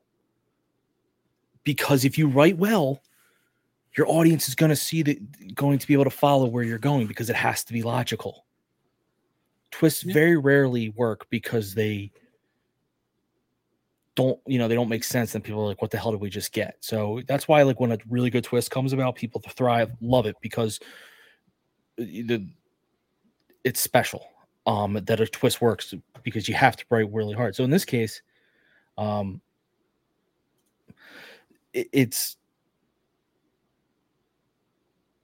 it's fun, you know, like a predictable. something. I just loved it. I, I I'm trying to think of better ways. Something that Kate didn't say, but that's just it. I mean, it was a great moment. I think obviously Adam Cole and Kyle O'Reilly need to be close to cleared because if they weren't, then they probably wouldn't be in a ring at all. Right. Right. And uh, one last thing to talk about here, we've got to talk about it. It did get mentioned in the chat by Kyle K. Sparks, but I was going to bring it up after the fact. Um, Hangman in the white boots with the butterfly jeans. I mean, that's that's fashion a plus. You could tell he was going out there in defense of the Young Bucks because he was like, if I'm going to hang with these guys, no pun intended, pun a little bit intended, but not fully Mhm. intended. Um, he was like, I got to get my fashion game on point. If I'm running in there with the Young Bucks, I got to be sporting some butterfly jeans. I got to be coming out in white boots because these are the guys that dyed their facial hair pink to match their fits, right? Like Yeah. these guys bring looks and he said, I see you and I raise you. Here are some butterfly jeans. And he looked great. He always has amazing gear. Butterfly jeans, just right on top of that, man. Just fantastic. What a great look for Hangman. And uh, hopefully we see this uh, friendship start to flourish again because these guys are great in the ring together. So this looks like it's where it's going to go for the trios tournament. They're still sort of uh, lining all that stuff up. So we'll see how it starts to shake out in the coming weeks. But moving on from this, we get a Jon Moxley promo, and he's basically talking about he doesn't care who wins the number one contender match tonight with Jericho and Yuta. And when he says he doesn't care, it's not a non answer. He just literally doesn't care who wins because when the bell rings, there's no respect for his opponent. He's trying to hurt them uh, and uh, and paint the canvas with their blood and teeth. And he says he won't stop till somebody goes to the hospital, even if it's him. No days off. That's why he's the best. And the BCC is going to make the Hart Dungeon look like a daycare. So we're just clearly building to whatever match happens next week in the uh, main event tonight. So another good promo from Mox. Mm, kind of felt like gimmick infringement on Danhausen at one point, but other than that, it was really good. But Okay. like, I'm gonna paint the canvas with teeth. What are you gonna do next? Put them in a jar? Come on. You know, I really felt at one point that he was going to say, I'm Jon Moxley. I'm very nice, very violent. And that would have been a little too close. Um, but, you know, it is what it is. Uh, we go to commercial and come back with footage of uh, Christian Cage being interviewed earlier in the day. And uh, he does mention that Jungle Boy was raised by terrible people, just like uh, the people of Columbus, Ohio. Boo. and he says that the proof of that is because he brought uh, Jungle Boy brought Christian's personal life into it, which I thought is just fantastic. Um, he says he would never do that, and that's when the Jungle Man drives straight up and tries to attack him, uh, maybe vehicular manslaughter uh, there. Uh, but security manages to hold him back, and Christian is saying to uh, boot him from the arena. Um, so again, I, I mean, we don't have to break this down, but uh, I just I love this Christian because he's like, you know, he's bringing personal life into this. I would never do that. That's a low blow, and he that's exactly what he did. I just love heel shit like that. He It's started fun. it, Yeah, bringing up the dead dad. Um, it's funny. but yeah, I'll I'll go next. Um, I think that I've said it week over week that like Christian is just doing some very fundamental heel stuff, and to your point, that's exactly what this is, right? Like this is another example of just token heel things, um, but shading in the colors of the story so perfectly. Like it's so fun. Props to security for actually doing their job. It's nice to see anybody's parking lot security step it up at a wrestling promotion. Good for them. Uh, and shout out to the Christian is a pussy shirt that uh, Jungle Boy came out in. This is kind of a fun side of Jungle Boy. We have only seen him kind of as like the straightforward Jungle Boy, um, jungle parkour man, where this we're like, he's getting a little bit of an edge. He's got a little bit of a badass feel to him, which I think is good because it should be something that's extremely personal, because Christian made it that way um, Christian's fashion continues to, I think, set the bar for men in their late 40s, early 50s. I think both Edge and WWE and Jericho could take notes about not trying to look like a, a leather zaddy and looking like he went to Banana Republic instead. I appreciate that about him. Um, but I've I've really loved this Christian run because it's just so damn simple. It's it's stuff that we have seen the archetype of before filled in really, really perfectly and I just love it. I think he's doing such a good job of like this is the heel textbook and it works every time and it's going to work right now with a young growing talent is like a really just good piece of wrestling work. Yeah, just continued good work by Christian here, and we're clearly building to the match tonight, right? So it's going to be Christian and Matt Hardy coming up later in the card. But for now, um, I'm not going to lie, guys. I thought I fell asleep on the couch and woke up uh, late in the evening because I had women's wrestling on TV. Uh, but then I looked at the clock and realized it was just 8:30. Uh, so we had Britt Baker and uh, Jamie Hayter, Team DMD versus Thunderstorm, Thunder Rosa, and Toni Storm. Um, let's cut to the end here. Uh, Team DMD wins by pinfall with a short arm lariat from Jamie Hayter on Toni Storm. Uh, so um, clearly we are, you know, this uh, this whole feud is not over. We've had, I think, one in one, so we've got to go uh, maybe one more. But this does lead to later in the night them mentioning that Thunder Rosa will defend her title at Battle of the Belts against Jamie Hayter. So Jamie Hayter, with this win, essentially deserves that shot. Because it's not going to be Toni Storm, even though she's won. They're partners, so I don't think they want to burn that bridge just yet. But honestly, guys, I didn't really have too many problems with this match. I mean, it was really hard hitting. Um, even at one point, Rose was really taking it to Jamie Hayter, and I was like, "Oh man, is she going a little too hard?" Like it looked like at one point Hayter was like, "Cool it for one second, please let me breathe." But honestly, uh, I didn't have, uh, I didn't really have a problem with this match. I thought this was a, a really serviceable match. Everybody looked pretty good. There was some confusion for me at the end, and I even did say it on commentary. Like everybody was in the ring for so long, I, I think Shivani said, "Does anybody know who's legal anymore?" Uh, and it did become a little muddy there, but we did get to the end and uh, we're off to battle the belts. So, Schlong, I'm going to go to you first. What'd you think of this match? I'm still processing that we saw a match at this time, so it's really hard for me to fully I agree. give my fan. Uh, loved the matching gear on Hayter and Britt Baker. Um, there are a team team, so that's important. You know, even if they're not always tagging, they're in the same group, so that's really neat. Um, I really liked the match. It was a really good match, hard hitting, a lot of fun. You had, you have four of their best wrestlers there. You know, not the four best, but four of the best um, in one match. I really hope we're not setting up Britt versus Rosa again. I'd rather either Rosa versus Storm or Rosa versus Hayter, which I know they set up Rosa versus Hayter, but like really set it up, not this like throw. But as a tag thing, it's great. Um, I could sit here. I'm not. You know what? It's not. First of all, I'm not the one who usually complains about the women's division here because I like they do that. But two, when they improve, I'm not going to take shots. Like I could be complaining about why have tag. There's no tag division yet. You have tag teams, but that's minor because you have your champ involved in this. So that's kind of weird. She wouldn't be in a tag belt scene anyway. Um, And and uh, don't mean to cut you off, Schlong. I mean, for me, the bigger thing is here is I don't mind it's a tag match because it's at eight thirty instead of nine thirty five, and you get to see four female wrestlers in the ring instead of just two. Well, that, that's kind of what I mean by like I'm not going to complain when they they actually did something right that we've been that we have been complaining about. They gave them a better time, and I think the fans were more into it as a result. I don't think people. I think people were like, "Holy shit, this is a real match." Um, yeah, I, I just, I just hope they um they give Rosa someone other than Britt. That's the only thing I'll say about it coming out, and that's my one fear of this whole rivalry. But as a match itself, I really liked it. And I'll say this, Kate, before we get your take. Mark Quill always doing the the the good work he does here on the women's division. Broke it down: Thunderstorm versus Baker, Hayter. Uh, match times, entrances 216, segment one 357, picture in picture 249, segment two 5 minutes 14 seconds, post match 49 seconds. It had a total time of 15 minutes 7 seconds.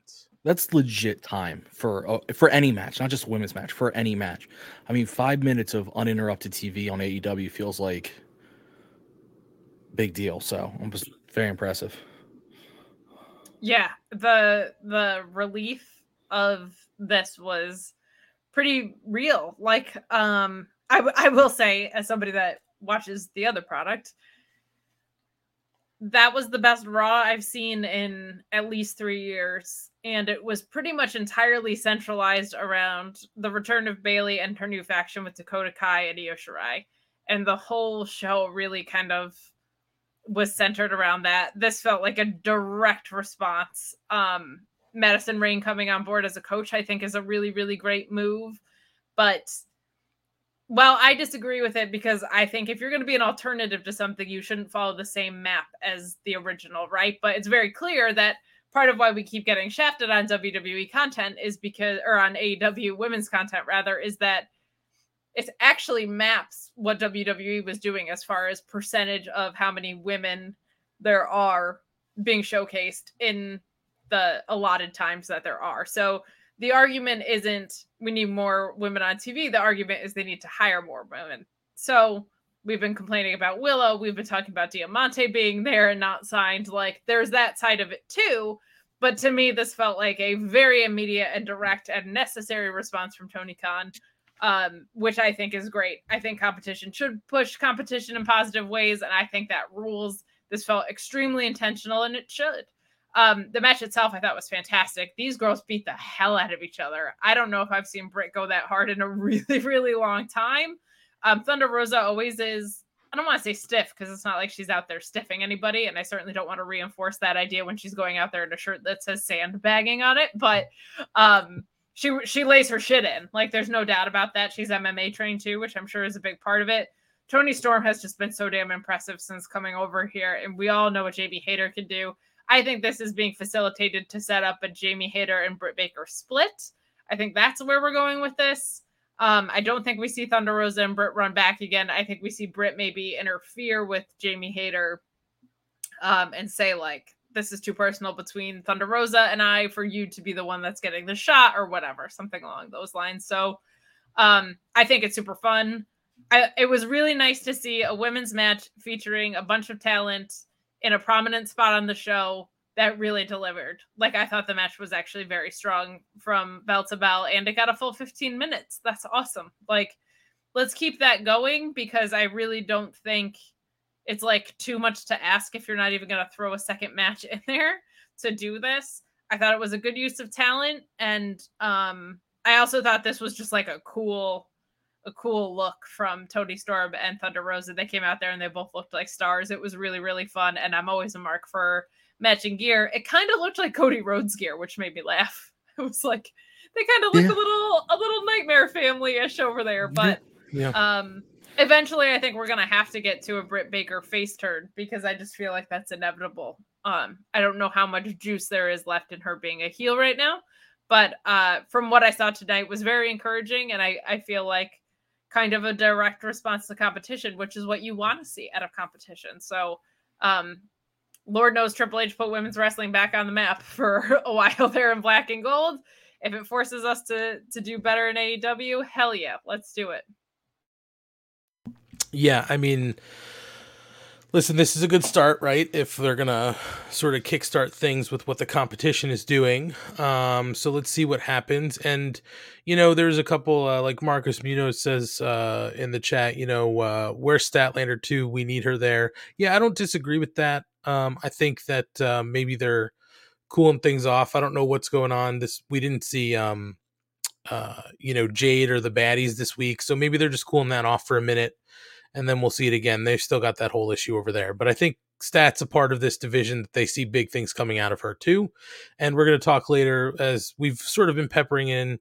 They have a new women's coach. Uh, we'll talk about that. There was a press release today and a bunch of other, uh, you know, uh, kind of uh, assignments with their talent team. So we'll talk about that uh, after we get through Dynamite. But, you know, could be that they're maybe sort of putting things in a holding pattern for a moment and maybe going to see what happens with their new women's coach and maybe they're going to fill that out a little bit so we'll see what happens but this is a good first step uh, the only thing i actually will say that I didn't love during this match and it's a very nitpicky thing the sidewalk slam that toni storm put on uh, jamie hayter like i would just say to toni storm uh, depending on who your opponent is just take that move out of your repertoire like that just didn't look good it just looked sloppy, but that's a really small thing.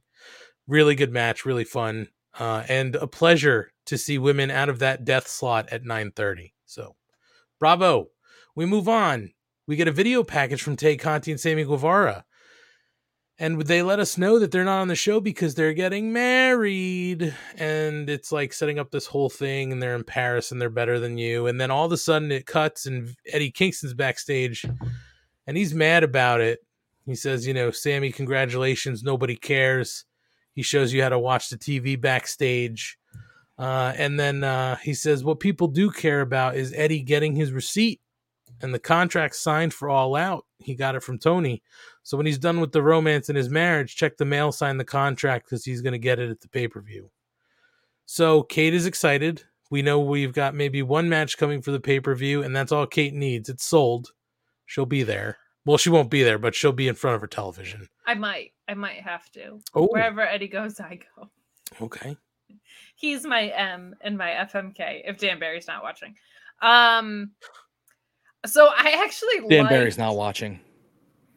You, you never know who's watching. I'll put it that way. um, I uh I I loved this and not just the Eddie part. I think it was really a fun move for them to take the go away heat that is on Sammy and Tay and kind of reverse it. Like this actually cracked me up with what they did with the segment of this like we are in Paris and we are getting married. It's such like a it's so shitty and fun. The most beloved couple of whatever. I actually thought that the video package part was a blast. And it just set it was such a perfect softball to set up Eddie Kingston of all people with because he was just like, I don't care. Why don't I get one of these? The only thing I didn't like about this was um the absolute slander from Eddie Kingston on how like you're watching TV the wrong way. I just I thought he was a professional. So I don't understand mean- why he was pretending like wrestlers shouldn't be watching like this. That's just that's on him. Um I feel bad like maybe he just was never told, but uh that's how you watch television. That's how I watch Dynamite like this for 2 hours. Yeah. to get myself in the pro wrestling spirit, you know what I mean? That explains a lot, actually. yeah, it's why you know how when I like before the show, I'm always like trying to stretch and stuff. It's because I've just been the entire time because I want to feel like I'm there. So, uh, other than that, this is just I I love when we get to sh- see shades of Eddie Kingston like this too. As as much as I'm enamored with zombie gasoline wielding Eddie Kingston, this like silly part of him that gets to come out from time to time is such a blast. And I think him and Samuel is a, a, a great follow up story to to what he did with Jericho. I just still need to see him put Chris Jericho in a body bag. Like that booking is still mm-hmm. so unresolved to me. But if he wants to go beat the shit out of Sammy Guevara in the process, that sounds like a blast. And also just a kudos to the end of Blood and Guts being so well booked that Eddie Kingston is probably annoyed at Claudio, still pissed at Chris Jericho, and you know threw Sammy off the side of a steel cage. So just perfect booking for someone who that's the rest of the year in stories, if not longer. Like that's so perfect. So um loved this silly little segment from from Tay and Sammy. Congrats to them if they actually are getting married. And um I think the I love the light-hearted Eddie Kingston. The I want this cake Eddie Kingston is such a fun version of Eddie to to get to see, but learn how to watch television. Oh, harsh words, harsh critic from Kate. Schlong, do you have anything you'd like to add? Kate said it all, right? She took up Mhm. like 10 minutes. Okay, we'll keep moving. He's my so lover. I know. I know. It's okay. We're just gonna move on. Um we do get a recap of what happened last week with Powerhouse Hobbs and Ricky Starks. That's when Taz informs us that he has notified all three members because he said uh he said I didn't know Starks was gonna do a second title match open challenge. I didn't know Hook was going to accept that challenge, and I didn't know Hobbs was going to attack Starks after the match. So he said, I've informed all three men that Team Taz is officially over and done with. He wishes them all the best. Guys, I will just say this before we get into what happens next. This is my favorite uh definitive breakup of a of a faction ever in wrestling because it's just said and it's done. Like there's no second guessing you know like uh you know the faction breaks up the inner circle but then it doesn't break up and sammy's back and there's all this stuff. This was the most definitive breakup i've ever heard and i love it. Just perfect. I really loved too that he said to Hobbs, like, you don't know what Starks is capable of because Hook is a face, and my guess is that he's going to be in Hook's corner moving forward. And so he should be on the side of the face, who is now Ricky Starks in this situation. And we'll get to the match. But I also love the extreme clarity of we're not a thing anymore. And that he wished best to everyone involved, I thought was such a fun play because it doesn't automatically call Hook into immediately having a rematch with either of these guys or a match with either of these guys. Like, I thought that was just such a, a good thing of like, hey, we amicably split ways. Why? Because down the road you could reunite.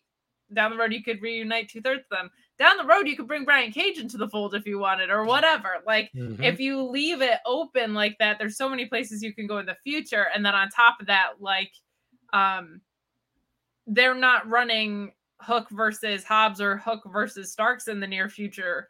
So why would you go out of your way to make it um something that is has animosity in it? Like if that happens again, let it happen organically. Beautiful. Um, but I agree with you. I thought this was so much fun, and I just Taz is such a blast. I love that guy. Also, speaking of Taz and Hook, uh, they did put uh, a video last week up on uh, the AW socials of like Taz with Hook backstage talking about the FTW title and some of the background and stuff like that. It was fun to see Hook being like a human and a dad and just like, I'm proud of you, brother. And they, they give a little bro hug at the end. Just, uh, I thought, I, I said to G, that has to be sort of like a cool moment. If you're in the business and then you see your own son doing something like that, that's got to be a very cool moment. So, Yeah, and then after an astronomical rise for someone who wasn't even like fully sure he wanted to do this, right? Like what a fun Yeah. um trajectory that's been. I mean, and let's be honest, uh, Gresham calls himself the foundation. I mean, Hook's the foundation. Let's be Yeah. real. He's the foundation, he's all four pillars, he's all the walls, Yeah, he's the building. he's the whole house. Yeah. House of Hook. Sorry, Swerve. It's the House of Hook. Yeah. We do go into the match. It's Ren Jones versus Powerhouse Hobbs, and no contest, brother. It's Will Hobbs with a win by pinfall with a lariat.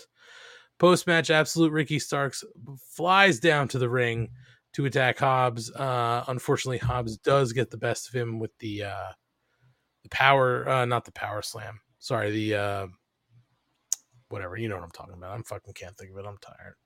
Uh, Spinebuster? Spinebuster. There it is.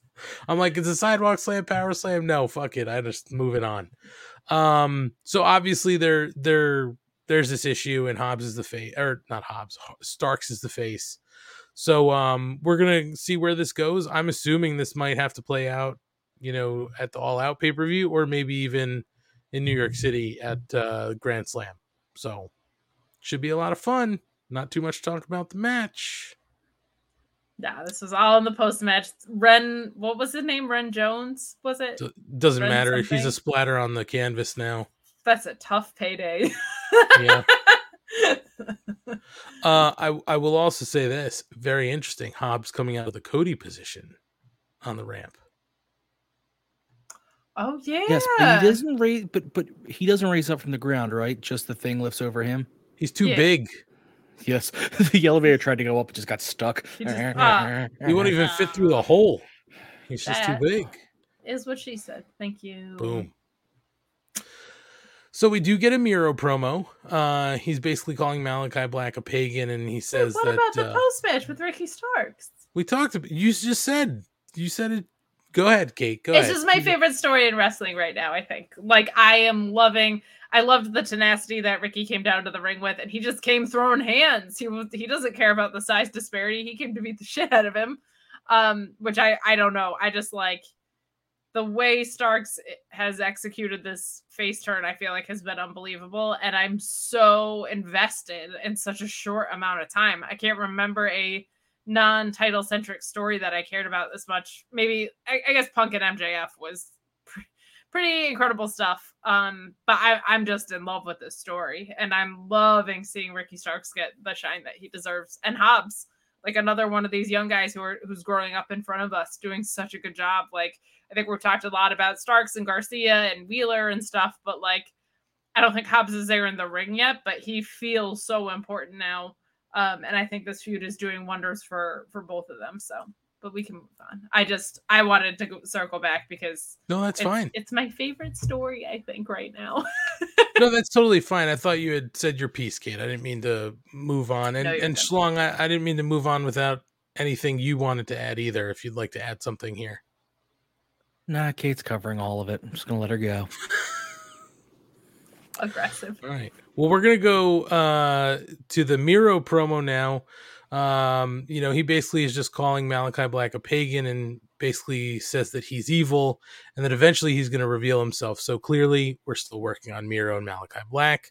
Uh, interesting note I don't know if you guys noticed, he did not show that uh, left eye. That left eye was in the darkness off camera. So last week or two weeks ago, whenever that was when we saw him, he came out in sunglasses and it looked like there was a patch over that eye. So I don't know what's going on there. Should be interesting. Hell yeah. We also get a Darby Allin promo out of commercial where he takes Darby who? credit.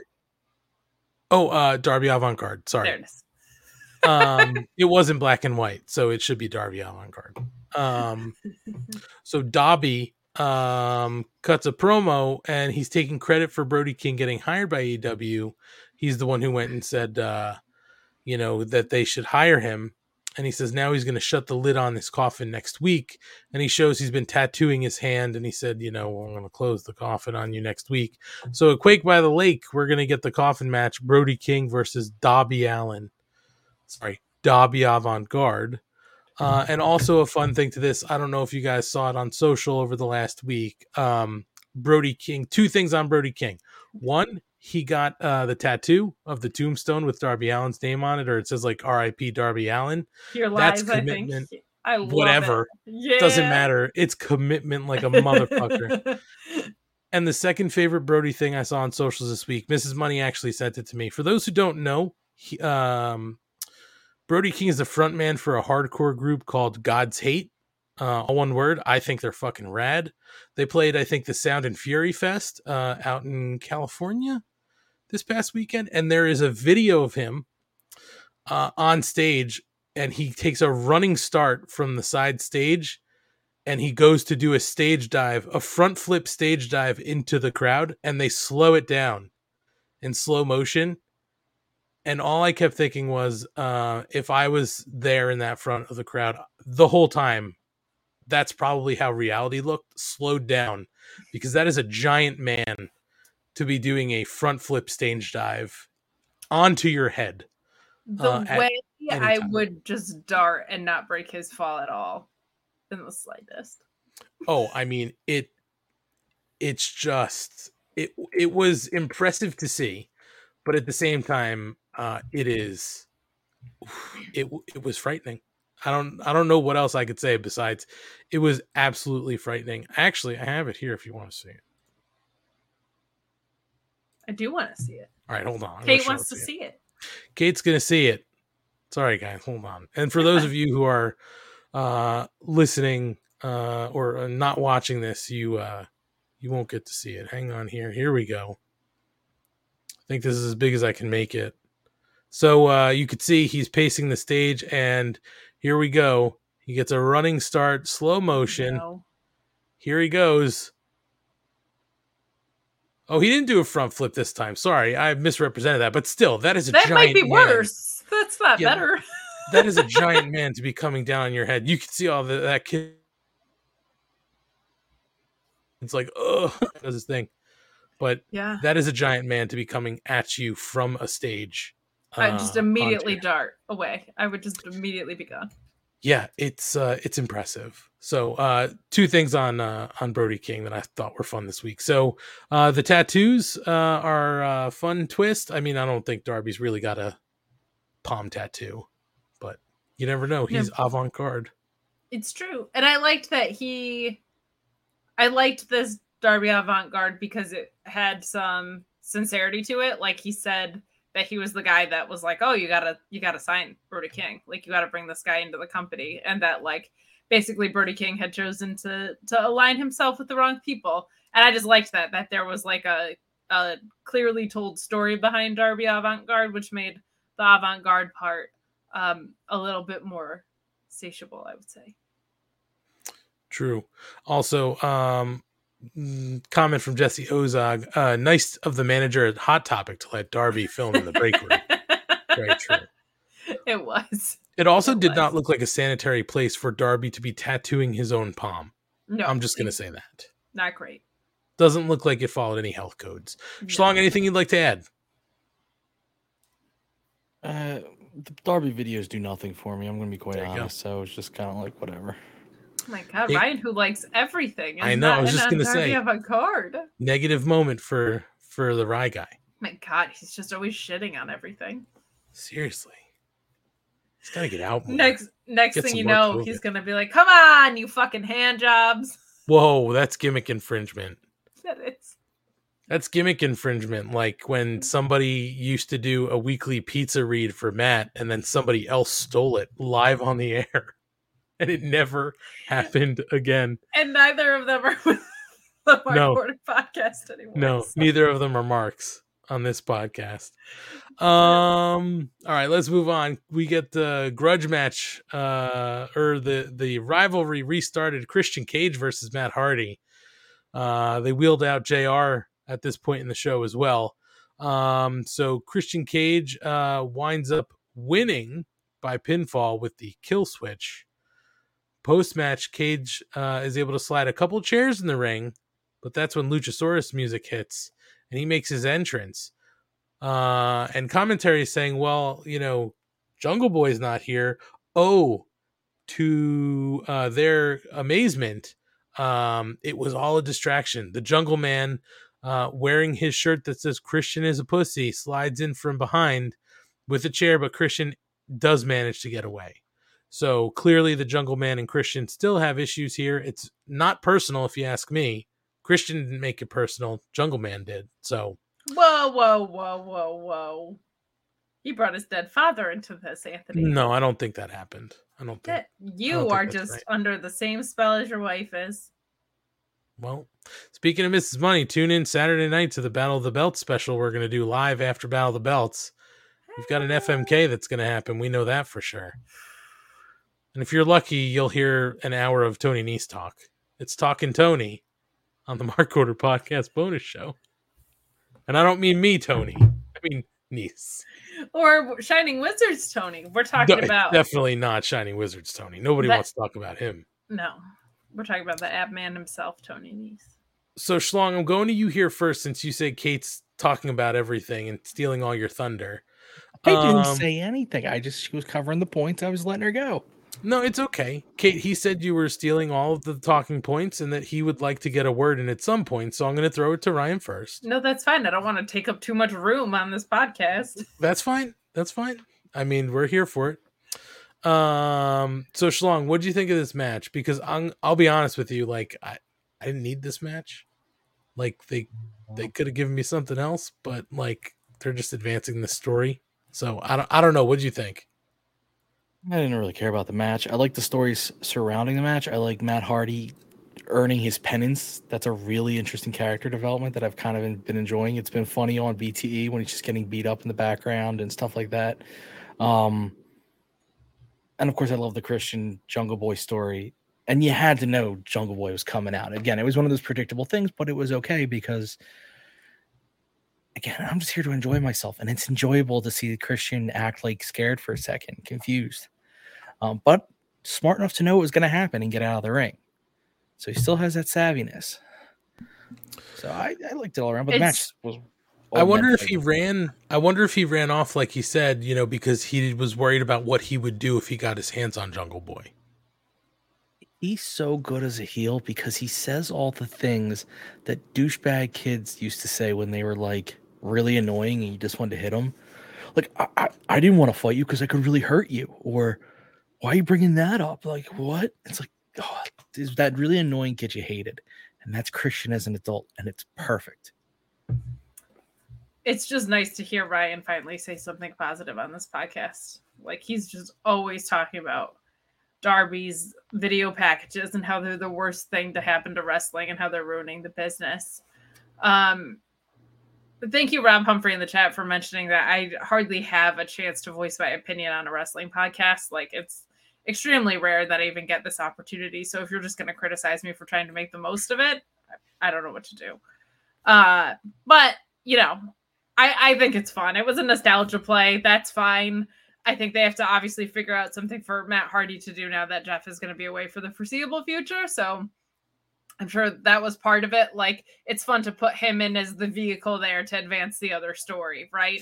That's Right. kind of something that we've seen come out of the the Tony Khan playbook a lot. Is let me use this other guy to advance a different story, which is a playbook that I like because it, it keeps it fresh and interesting and, and gets you out of a rematch trap. So uh yeah, I thought this was super fun and I this was fun for Jungle Boy. Like why not? Um I I like this Jungle Boy edge. But uh but yeah, why not? Run run back the nostalgia for fun. Make it 2004. You know, you said the word edge and it made me think um did you guys see did you guys see the meme going around and maybe it's Sure old did. with the PC principal side by side with Edge? Oh no, that was from this week, buddy. Yep. Oh, okay, good. I'm not that far behind. It was so good. that was hilarious. I can't unsee it. It's true. They were like, "You'll never unsee this," and I was like, "You're right." He looks That's like what I'm saying. Only Christian, man. So we do get the Red Death Daniel Garcia interviewed backstage, and he talks about beating Bryan Danielson. He says he's the Dragon Slayer, uh, and he'll be happy to slay the dragon again whenever Bryan is ready. So look, cocky Daniel Garcia entering the rankings, just let you know he's still hanging out. And we also get a video package of Pac's defense of the uh, All Atlantic Championship uh, that uh, I think they aired on one of the darks this week. I don't remember. I think it was just dark, not elevation. Straight up dark, yeah. And um, and uh, the interesting thing there is that he's uh he's very annoyed with boxhead Kip Sabian. I wish I had a box. Me too. Oh, That's another great clip. Uh, thanks, Kate. Um, so uh, just a couple things to mention there, and then we go live in the ring with Ethan Page, and he starts going on and on about why isn't he on TV every week? Why doesn't he have an action figure? Why isn't he? uh, on the side of production trucks, and he says he deserves better. And Stoke makes his way to the ring. While he's talking, he sort of slides in behind him, and Ethan keeps going on, talking about, uh, well, that's close, Kate. It's the best I could do on such short notice. Okay. Well, I mean, Ethan that's keeps not even close. Yeah, I mean, I said it short notice, Ryan. well, you have a week to find a box to put on your head. That's what she said. Or he said. Yeah, I've been trying for 35 years. Haven't had the luck, so I don't know what we're talking about here. Come on, Ryan. We'll fix that at Fozzie weekend. Um, so Ethan keeps going on about nobody's buying his t-shirts, uh, and that's when he finally notices Hathaway in the ring, and Hathaway takes the mic and asks him what he's doing, whispers in his ear, and that's when he hands him a card, and Ethan Page takes it. So the thing of note here for me, guys, is it looks like maybe the uh you know top team thing is done. Hallelujah. So it's fun. Uh okay, and then here's where we're at next. This got a big Oh my goodness. I don't even know what that says. It says underrated over it. I'm trying to Oh, it's not trying to be work. Kip Sabian. No.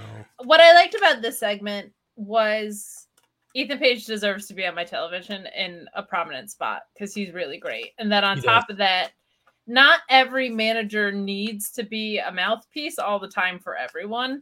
And I think those two have just become so synonymous over the years that this was a really nice reminder that like a manager is also supposed to help you strategically and set up matches for you and interfere and do all these other storytelling things that are more than just cutting promos because you suck at talking. So I was just really relieved to see A, Ethan Page back on my screen again.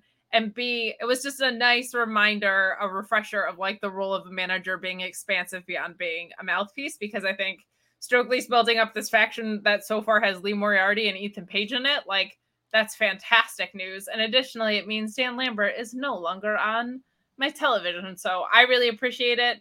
I think Stokely is the type of manager who's obsessed with the pay window. So that's like the perfect person to pair with someone who's already a strong promo. And I think uh, the blueprint, the footprint of Stokely Hathaway continues to build. So he is not being underrated. And for that reason, I am not over it. Well, I'm going to put up for discussion here what Mark Quill has in the chat. He said uh, he saw some speculation that Stoke was working for MJF, and it made him wonder, especially with how he's courting overlooked AEW stars like Moriarty and he and uh, Ethan Page.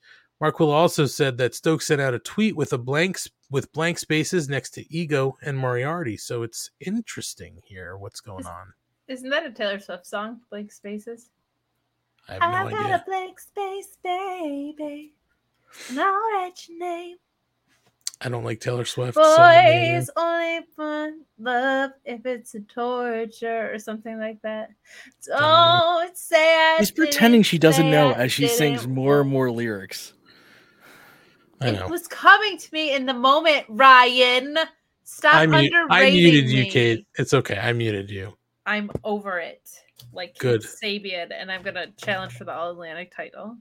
Well, can I tell you what I'm not over? I'm not over Angelo Parker and Daddy Magic Matt Menard. I want to Uh, know what makes his nipples hard, Ant.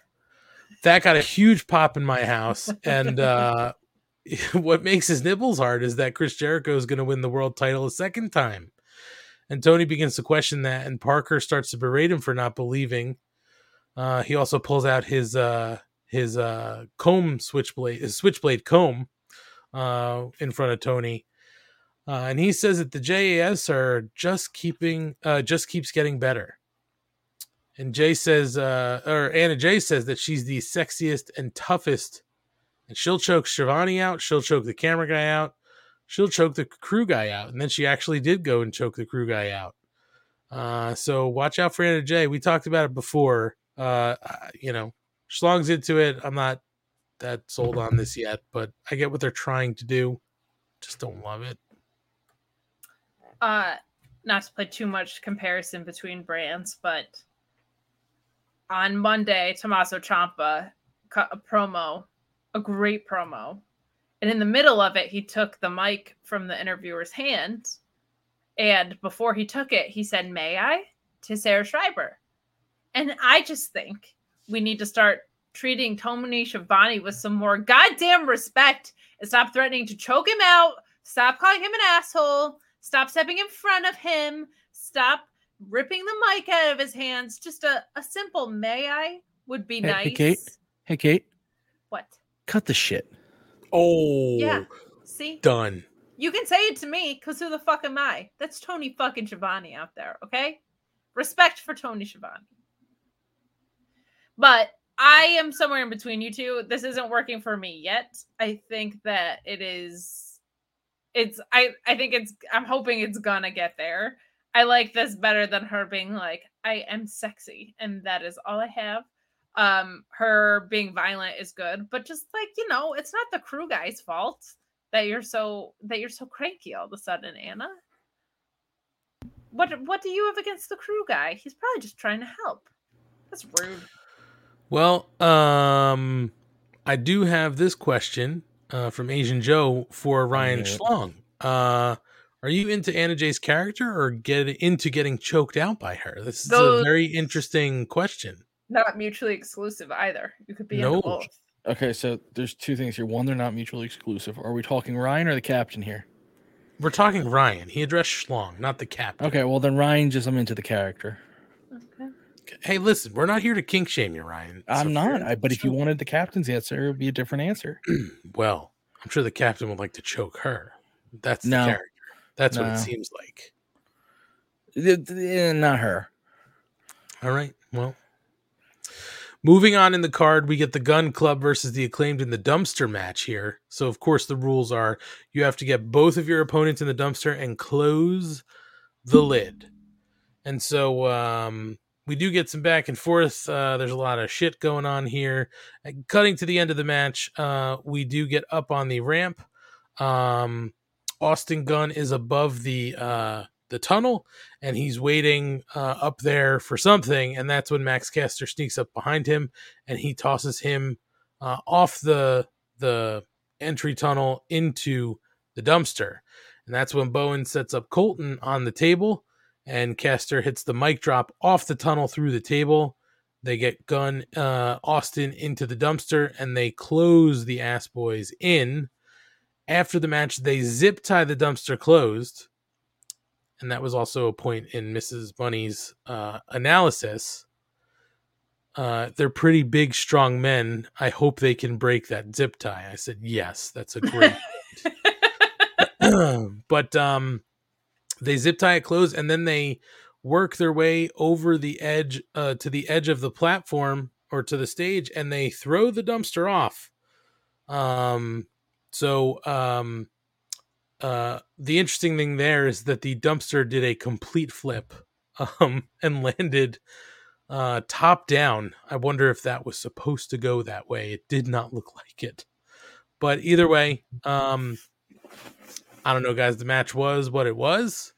Uh, I'm not a huge fan of these types of matches, but you know, Kate, what's your thought here? I this isn't my favorite thing in the world either, but for the acclaimed versus the ass boys, like this is a perfectly fine blow off to be. So, Ann, I really enjoyed the match. I thought it was a lot of fun.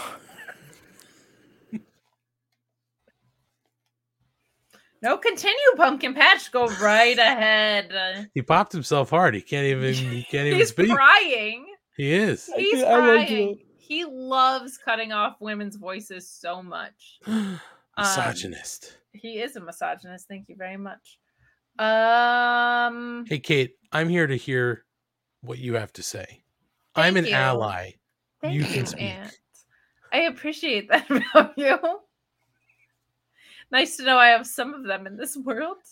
I'm here for you, Kate. Go ahead. I'd love to hear what you have to say. I just I thought it was a fun blow off for the acclaimed versus the ass boys.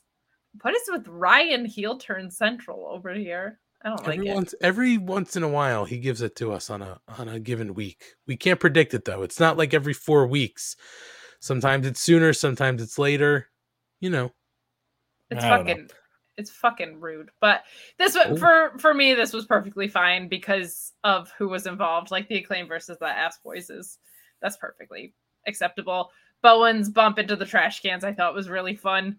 Um and I thought Bowen's or Max Caster's rap was good here with the Vince McMahon pop and the Biden pop. Like he seemed to have found his rhythm of how to be edgy without being over the line, which I think is good.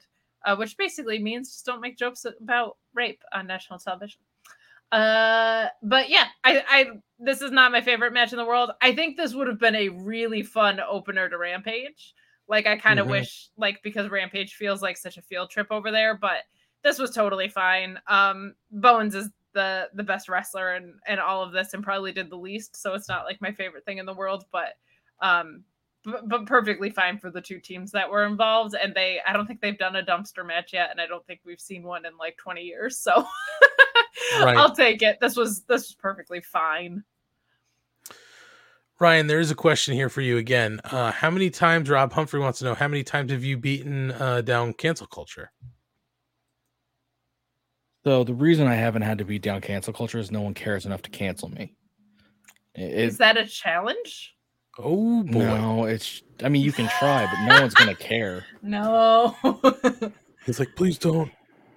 No, I mean, you could try, but everybody would be like, who? Um, the guy who lets him, his name be a dick joke. Uh, Bowens had in this match one of the best super kicks I've ever seen. I don't know why, like, it just it was so fast and so on the money. It was the- unbelievable. on the on the money. On the money. Oh, the money. There it is. But Hello. yeah, I'm with. I mean, this was would have been better on Rampage, but I kind of get why they put it here. You know, give a little break before the main event. It was, it was fun. I like fun. You know, I forget who said it. One of the one wrestler out there said it that wrestling is a variety show. It's not a you know a single act. You want to have different things, and this was something different. I do wonder with you, Ant, like what was the actual end game with the dumpster going over? Was it supposed to flip? Um, There were a lot of people who ran out and they moved the camera away quickly. So my guess is it was not supposed to flip over. My real hope is that this was a magic trick and we just missed them going out the back of the dumpster. That's what I was looking for, to be honest. Yeah, that's kind of what. Did you see the foot under it? yes. Um, I did. Uh, even Mrs. Money was like, haha, his foot is like dangling out of it. I'm like, no, that thing's heavy. like that's that's no good. But I mean, I think even um I think I had heard uh either uh Mick Foley or Terry Funk talk about when they went th- over the edge in the dumpster that I think that they had like straps or something to hold on to, but it's still not enough to prepare you for Well, you noticed that that dumpster was not empty. No, there was packing peanuts in it. I mean, it was yeah, like in some ways, I wonder like it might have been safer than half the bumps they take. Yeah, I still don't. It definitely wasn't supposed to flip. Like that certainly seems like it's true. But yeah, listen, it's it's a gimmick match. I mean, you had the Gun Club come out in trash collector, you know, garbage man uniforms, basically. So what more were you going to expect out of this match? But some fun stuff. Uh, check it out if you're into it. Um, guys, we got some footage uh, from the Ric Flair last match, Bunkhouse Battle Royal. We saw old Mance Warner Sure uh, winning. And we are informed that he's going to get to fight Jon Moxley on Rampage uh, in an eliminator match. So if uh, if Manser can get a win, he's going to get a shot at that interim title. I don't know if you guys know this. Mance Warner's over in Florida. Um, That rules. That match is going to be Yeah. awesome. yeah, no, I have no problem with Manser. Hell yeah. Um, just seems like out of left field, but I'll take it. I'll take it. I'm okay. They're doing this with Mox having an interim title because if it was the main title, I would want more actual stories booked. But since it's interim, I don't care as much because you can have a little bit more fun with it. So, you know, I just feel like it, it's probably better off. What happened there? Kate, why'd you leave? Hey, Kate, why'd you leave? Was my choice. I know. I Ryan think it was, was- your choice. Ryan was just being so negative again. He's very negative tonight. It's very He's negative. got to get out more. He's so rude. No, I go out, I get COVID. Oh, cry me a river. I've talked to you when you've had it three times. Listen, I'm pretty sure you're Three you're different patient strains. zero. Yo, listen. True. That's all. Uh, we also found out Madison Rayne's going to make her debut on Rampage. We're going to talk about Madison Rayne momentarily. We get a video package for Claudio defending his world championship against Konosuke Takeshita. Um, Takeshita. or Takeshita, sorry, excuse me. On Yeah, Rampage or at the Battle of the Belts, excuse me. Um, and so now we're into the main event. Buster, my goodness. We're getting to the main event. bro. I know he's very upset that we Brian's been so negative today. It happens. The energy is palpable. You know what? You guys wonder why I'm negative? It's because the chat is attacking me. Asian Jim saying I'd rather stay home. No, that's not what he said. That's what he said. I know, but I didn't want to say it. It's right, Asian Joe. We were texting back and forth before, and I said I'm gonna get some water ice. W O O T E R. Water. And I got all your texts as the show started. Your your phone is as bad as Kate's was like two years ago. You gotta you. upgrade. I'm blaming man. you. I have no problem, but but with our group thing, What uh what service are you using, sir? AT&T. Oh come on, there's your problem. The two of you. Ryan. if you don't want to be a part of the group, all you have to do is say so. Okay. Just ignore everything then. Fine. We're at the main event, fellas. Jericho versus Yuta. And um, Fellas. what? And James. Well, I mean, it's just it's just uh it wasn't meant to be like guys like Sexist. boys. Already. Excuse You're me. nice. Me? He's already sexist. Why are you pointing? You're I'm an ally. My apologies. I just see everybody equally, and I didn't think about it like that, and I'll have to think about it differently now. Okay. So, lady and gentlemen, um, uh, we're at the main event: Jericho versus Wheeler Yuta, and whoever wins this gets the shot against uh, Jon Moxley at Quake by the Lake for the title. Uh, and uh, Jericho does come out with uh, with 2.0, and Claudio Castagnoli shows up uh, to even the odds. Eventually, uh, they do get sent to the back, so we are just left with Yuta and Jericho.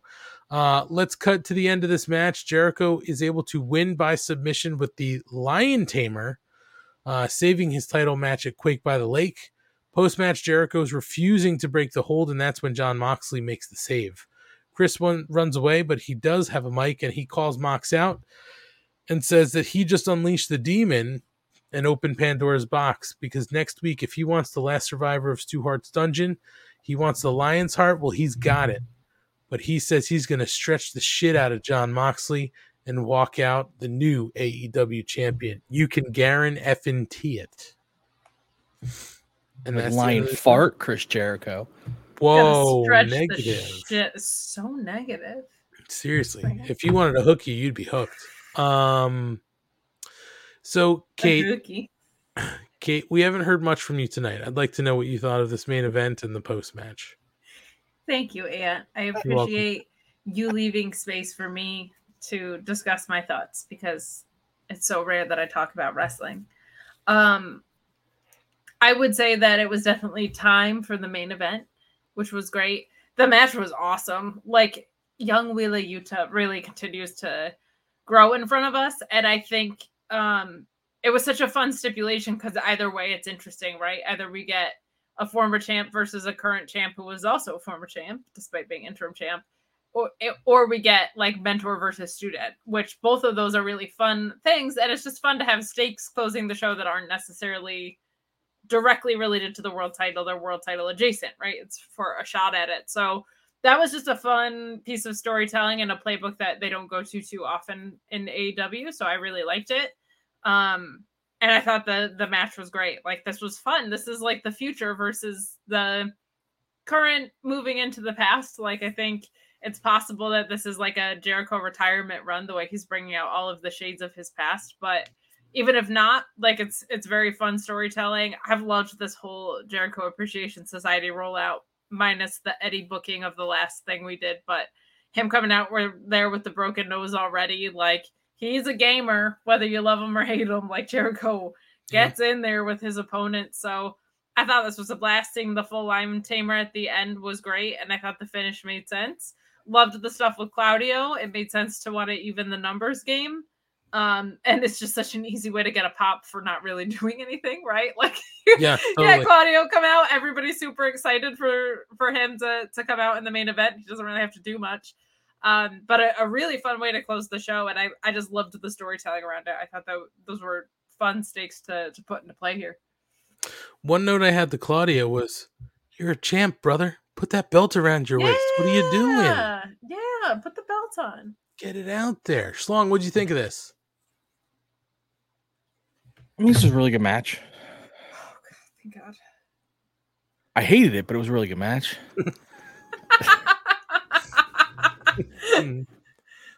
I appreciate the logic of okay, they bring out their guys, so I bring out my guy. Their guys go away, so my guy goes away because I believe I could beat you one on one. Like there's a lot of logic there that I appreciate.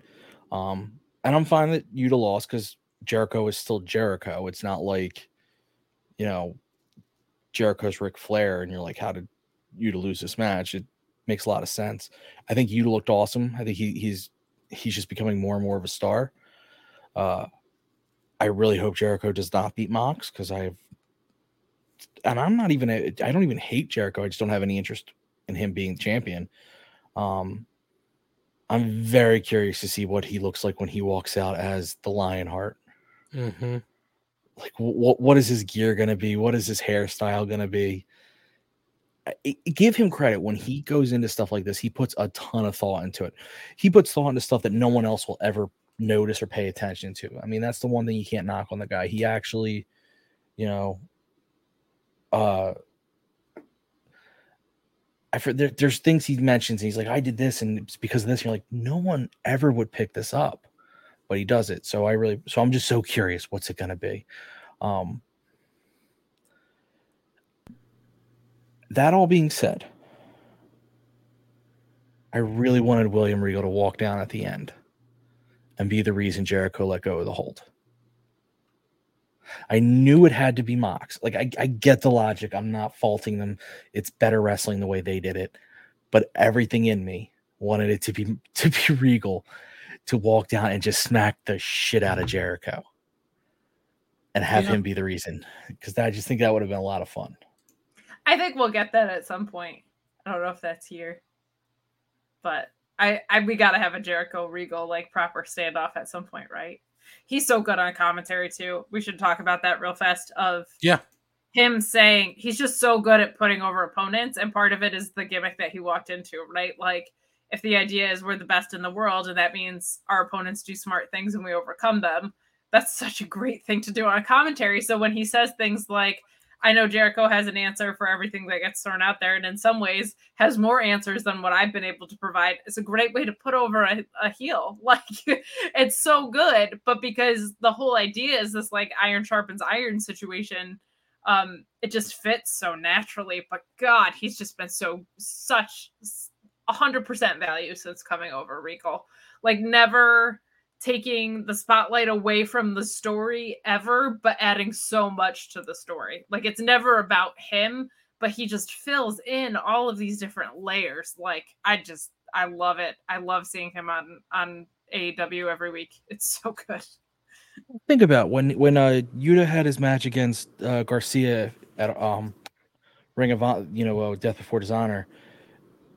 The, the little details of like we told Yuta he can't use a rope break, and Yuta never used a rope break, Mm-hmm.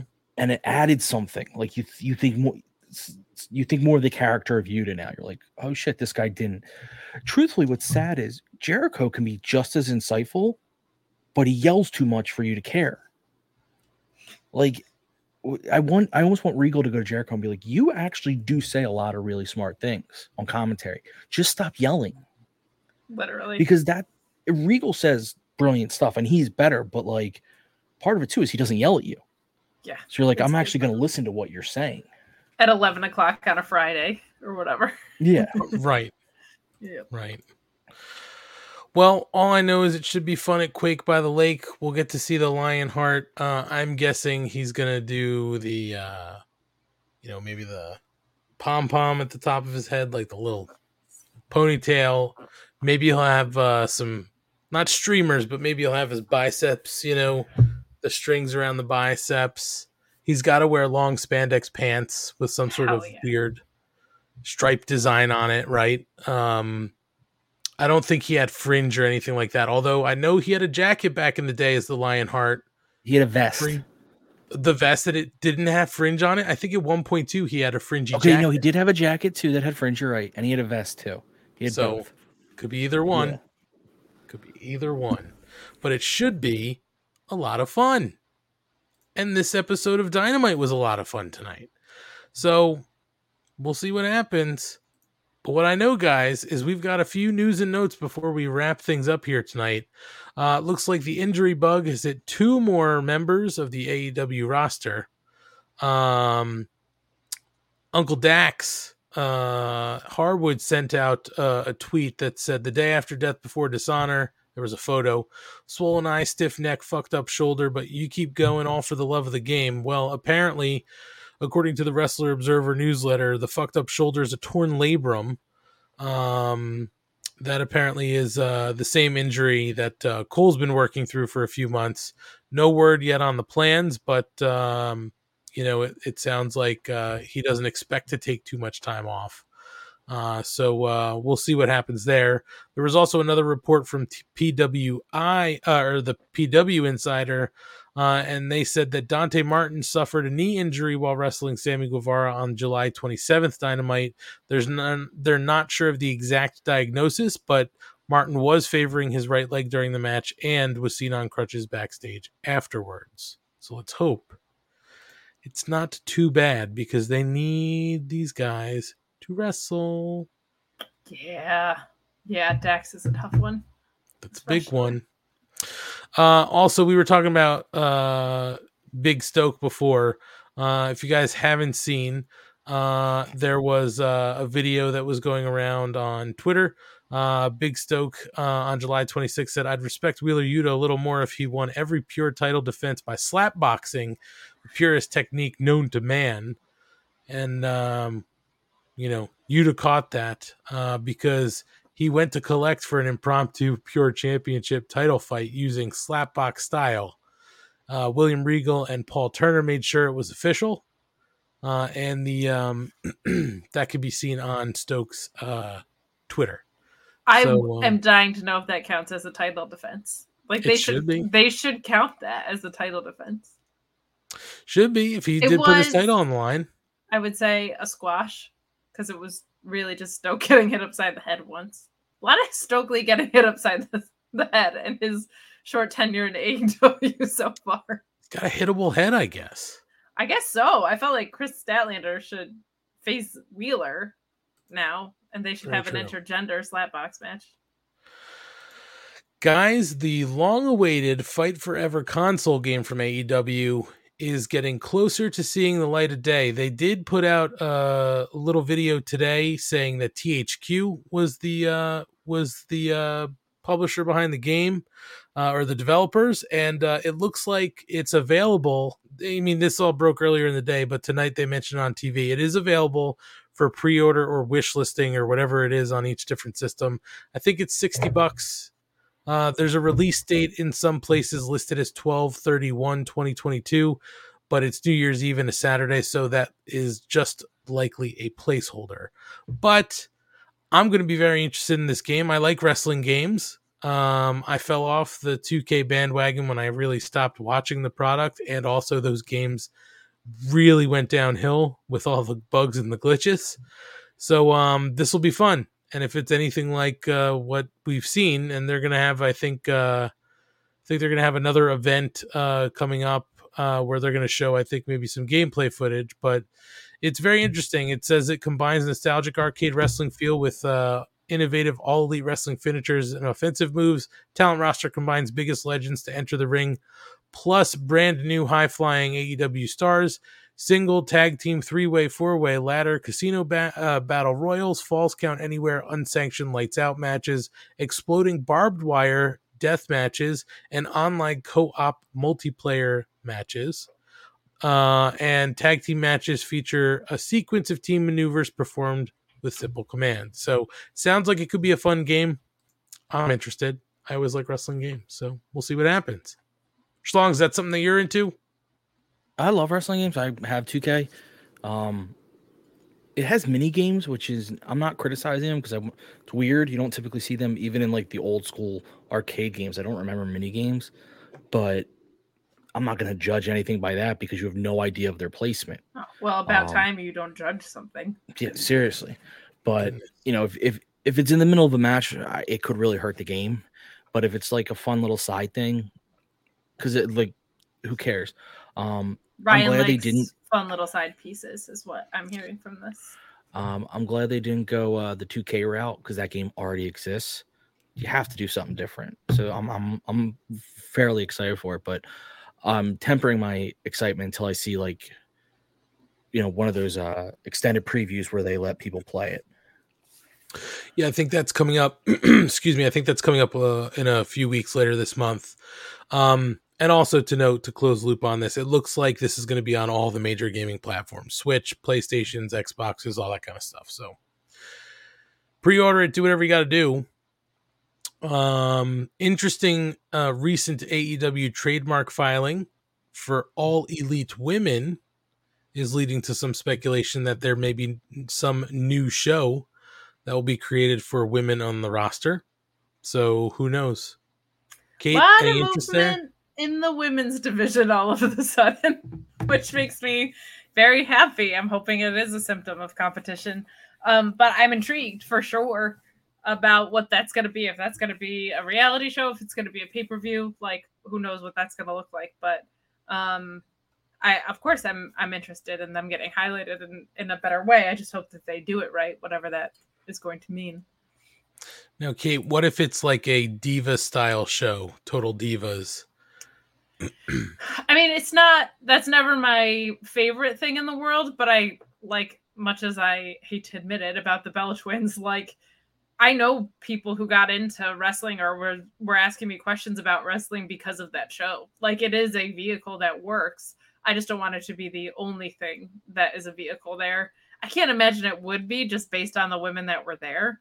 But um but I, I wouldn't be opposed. I just there's other things I'd rather see it be ahead of it. But I mean, those e shows do remarkably well somehow. So like Ms. Right. and Mrs. does super well, and it's so dumb. So it's not content that's my favorite, but I, it's a it's a healthy business decision. So we'll see. It'll be, excuse me, it'll be interesting to see either way what that show or content might be because I was thinking through it. if it's supposed to be some sort of wrestling show, I don't know where they're going to try to put it on television.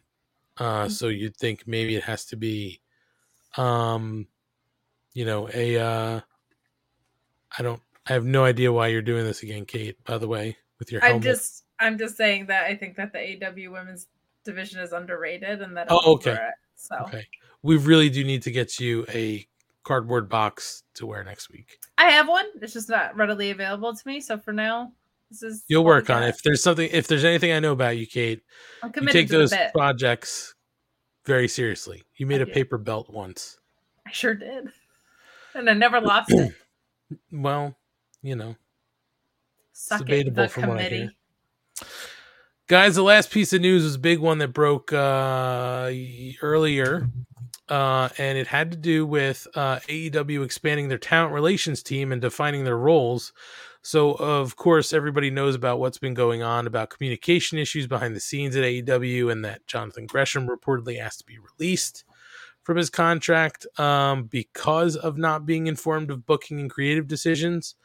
Um, there's also been criticism that Tony Khan has been trying to do a lot on his own, and it's negatively impacted, you know, the product in some ways. Um, and of course, changes over at the competition uh, have resulted in a lot of buzz for um, for the the competition. Uh, so AEW makes an announcement today that they're expanding their own talent relations team and providing job descriptions for the existing players uh, as part of their roster. So basically, um, they announced that uh, there's an expansion of AEW's talent relations team with the promotions of key staff members, including Sanjay Dutt, QT Marshall, Pat Buck, and Tony Schiavone. Uh, or, I'm sorry, Schiavone. There My is. apologies. Uh, in addition, Madison Rayne will be uh, joining AEW as a coach in the women's division. Um, uh, so they're hoping that this will strengthen the infrastructure uh, required to facilitate the development, health, and safety of the outstanding roster. Uh, and the following promotions and additions are effective immediately. So Sanjay Dutt has been promoted to vice president of production and creative coordination. It says in that role, he will coordinate communication of AEW storylines, liaise between post production and key staff to maintain content workflow, produce ancillary content, and mentor new producers. He joined in 2021, uh, bringing more than 20 years of experience of professional wrestling, both in ring and as a producer.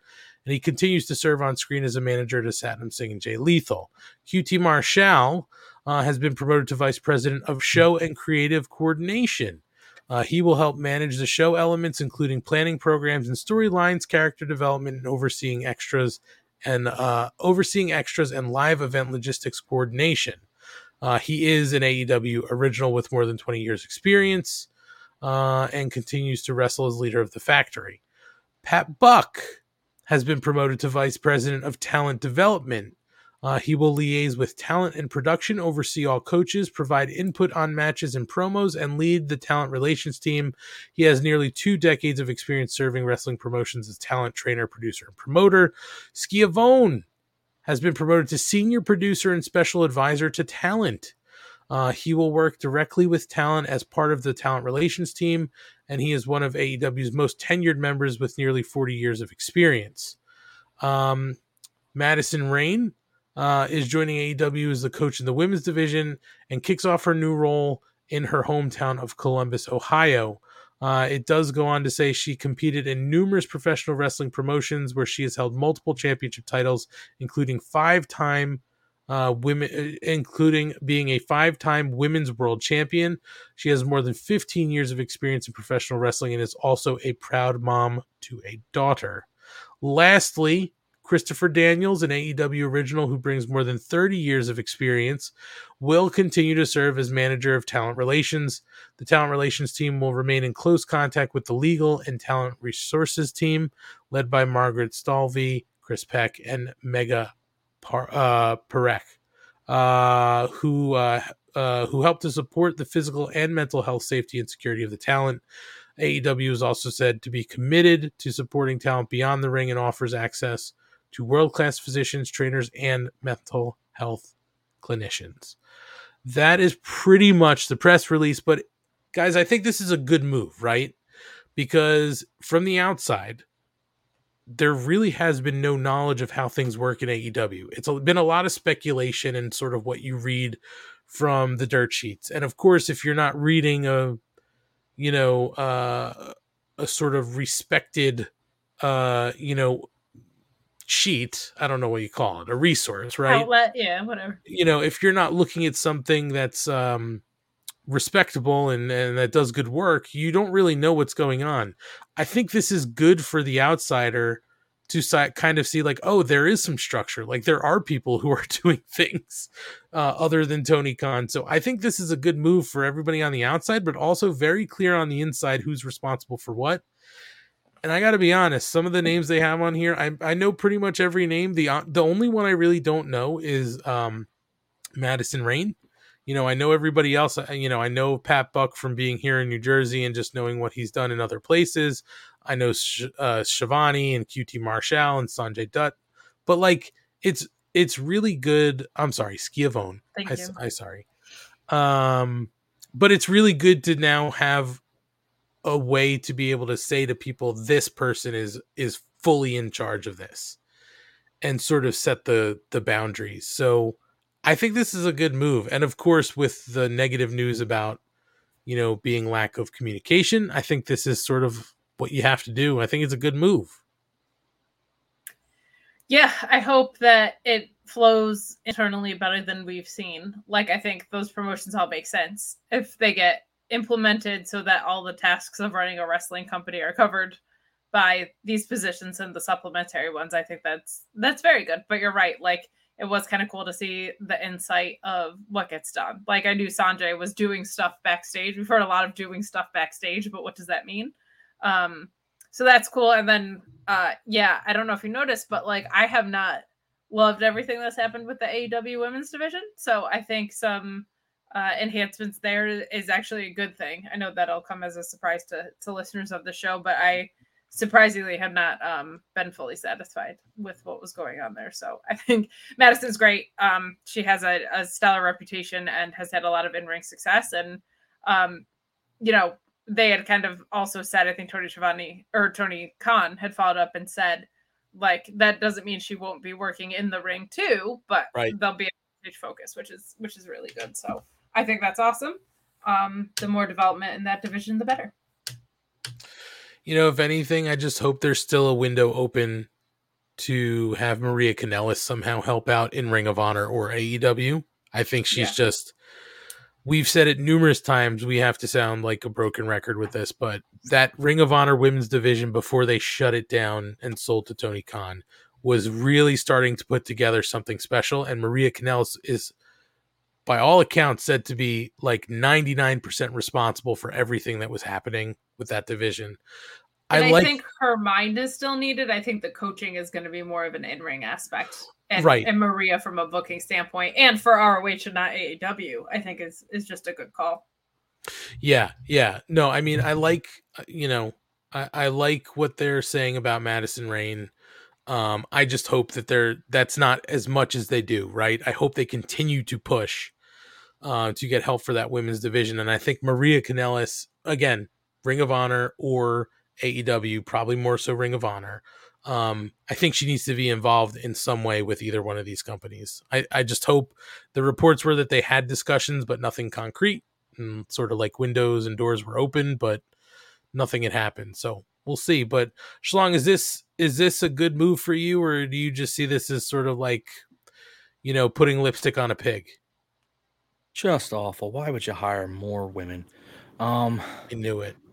Yeah, I listen the the moves like uh Sanjay Pat Buck, that stuff. It looks that is more I think of an appearance thing of like, hey,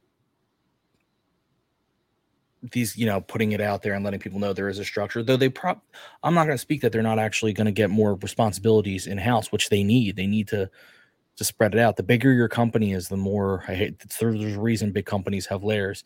As annoying as it is, it's because you need them.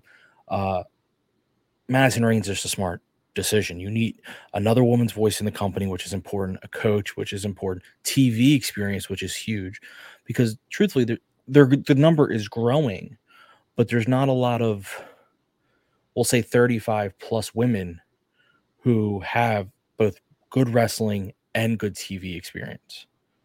You can get one or the other, but you're not getting a lot of both. And that's because of the way WWE forced women to wrestle for so many years.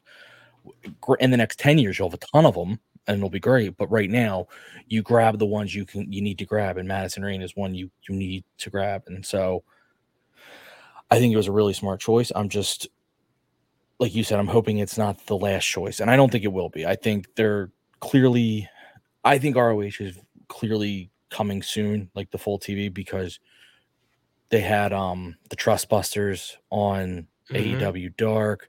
They're just they're doing a couple things where you're like, yeah, you're not doing this if you don't think you have a TV deal or something coming soon. Because why waste the time? So, I, I I think she I think Maria is a better fit for ROH only because I think it'll Tony will be a little less hands on there. I think that would work better to have someone running stuff when Tony's not the only person. But in AEW, I think he's he's still gonna have a hard time letting go fully. Sure. And that's sometimes a problem, right? With leadership, we've seen it clearly uh, at the competition. Uh, you've had somebody at the top who won't let go of control, and you know they're forced to for seven hours of programming a week, and then yeah, yeah, and then they Yeah, get yeah, and forced that- to resign in this uh, in uh, Well, yeah, that had that had some other Crazy. some other issues, but I, I think that is important though that the more hours you add on, the more you're stretching your creative brain, and that gets tough. Like you can't because you don't want to repeat too much. You don't want to have things. Too, so Tony started with just two hours of TV, and then I'm not going to count Dark and Elevation because there's not really any stories there, and he doesn't do a lot there. But then you throw in okay, then he got an hour of Rampage, okay, Mhm. now he's adding in all these specials and now you're adding in ROH. Like he's my like, so dude. At some point, you're going to be an overload. It's actually, I sent Kate a text when when Triple H was moving, taking control of WWE. I said, "How long until he burns out?" Because they have so much TV. You have to have other people. You could still be head of creative, but you have to be willing to let people actually run the day to day of it, or you're going to just burn out. Your your creative brain can't spread over that much wrestling. Yeah, I mean, but even when you look at things, uh, even when you just look at things from a standard business sense, right? Not even like wrestling, could be anything. Any company, I think the most successful leadership are the people who are able to put, you know, smart people around them who can gather all the information and then disseminate it to the person who's at the top. And the person at the top really doesn't have to make all the all the decisions, but you make enough of the decisions that are going to have the bigger impact. You just don't have to take in as much of the other information because you've got the people who are able to filter it mm-hmm. you know and and give you the best pieces. So i think if they can do the same thing here they're going to put themselves in a much better position. And you're right ryan they're starting to get more and more tv so you're going to stretch yourself thinner and thinner and thinner and then eventually you know you run the risk of sort of blowing out you know and blowing up. So Yep. this is a good move if you ask me from a business sense and an organization sense and who knows maybe at some point they'll be you know expanding uh, in other ways. So we'll see. But that's it for the news and notes. That was the big one today. Um and i think that's it unless you guys have anything else that i missed. Slapboxing was the big one. Obviously. um, so we're gonna wrap it up here. Uh, but first, we're gonna let you guys know what we do uh, when we're not here. Well, not me, but everybody else. Kate, why don't you lead off? Um, okay. Every Tuesday I do the NXT post show. That product still fucking blows, so that's kind of fun. Uh, on Fightful YouTube, doing Sour Grabs. Wednesdays I'm here as often as I can be, and Fridays I'm doing the AEW Rampage and SmackDown post show. Also on the Know Your News Network with Alex Pulaski, doing Get the Flick Out of Here, where we review bad, fun, weird, funny quirky, whatever the fuck, uh, movies and television. And we did The Room this past recording, and it, it comes out tomorrow. So that was real fun and really stupid. I'd never seen it before, so that's good. Oh Uh, but yeah, and you can follow me at Miss Kate Fabe on Twitter, where I'm getting yelled at by Disco Inferno for some reason. Because Disco Inferno, burn, baby, burn. Burn, baby, burn. All right, that's a lot of stuff. Ryan, hope you can bat second. What do you got going on? Hope you got a lot of stuff. All right, here they all are. On Mondays and Tuesdays, I live tweet AEW Dark and Elevation from the Mark Order Pod, and the rest of the week I'll tweet from the Mark Order Pod. There you go. So schlong and good night. Boom. Nailed it. I got nothing besides this. This is really all I do. So um so just make sure you continue to tune in every Wednesday night at 10 15 p.m. I can tell you we're going to do a bonus show. It's going to be an all money edition Saturday night after Battle of the Belts where me and Mrs. Money will talk about what happened at Battle of the Belts. Maybe we'll touch on uh, Friday Night Rampage because I don't know if you know this guys. There's a tag match between Swerve In Our Glory versus Josh Woods and Tony Nese. So Heyo! Um we'll probably touch on Rampage, but make sure you tune in. We'll be following um Battle of the Belts um Saturday night. I don't remember what time Battle of the Belts is. Sorry, I have it in front of me now. Battle of the Belts, and we actually uh we ran through the card here again. We're gonna get uh Wardlow versus Jay Lethal for the TNT Championship. You're gonna get Jamie Hayter versus Thunder Rosa for the Women's Championship, and then you're gonna get uh Claudio Castagnoli uh versus uh Takeshita uh, for uh, the Ring of Honor World Championship. That's Saturday, 8 p.m. Eastern. So we will go on at 9:15 Eastern uh, for a bonus show, maybe an hour or so. Uh, so make sure you tune in for that Saturday night. Um, make sure that you're following us on our socials at Mark Order Pod, like Schlong said, especially on Twitter, where he is live tweeting and engaging in conversations with people who aren't dicks. So as long as you're not a dick, he will talk with you. But you can find all of our other socials uh, through the link tree on our profiles. Uh, and uh, like I said before, if you hit the button to request free stickers, we'll send you out some of these free Mark Order podcast stickers. Just give us your name, your full mailing address, and the country you live in so we're sure we're sending it to the right place. And I will send those out to you as soon as I can. Um, thanks everybody for watching along with us tonight. The Kyle K. Sparks, the Asian Joes, Gordon Posts, uh, Mark Quills, uh, you know, I know I'm leaving a ton of people out because I'm not going back to Jesse Ozogs, uh, King of Hueco Mundo.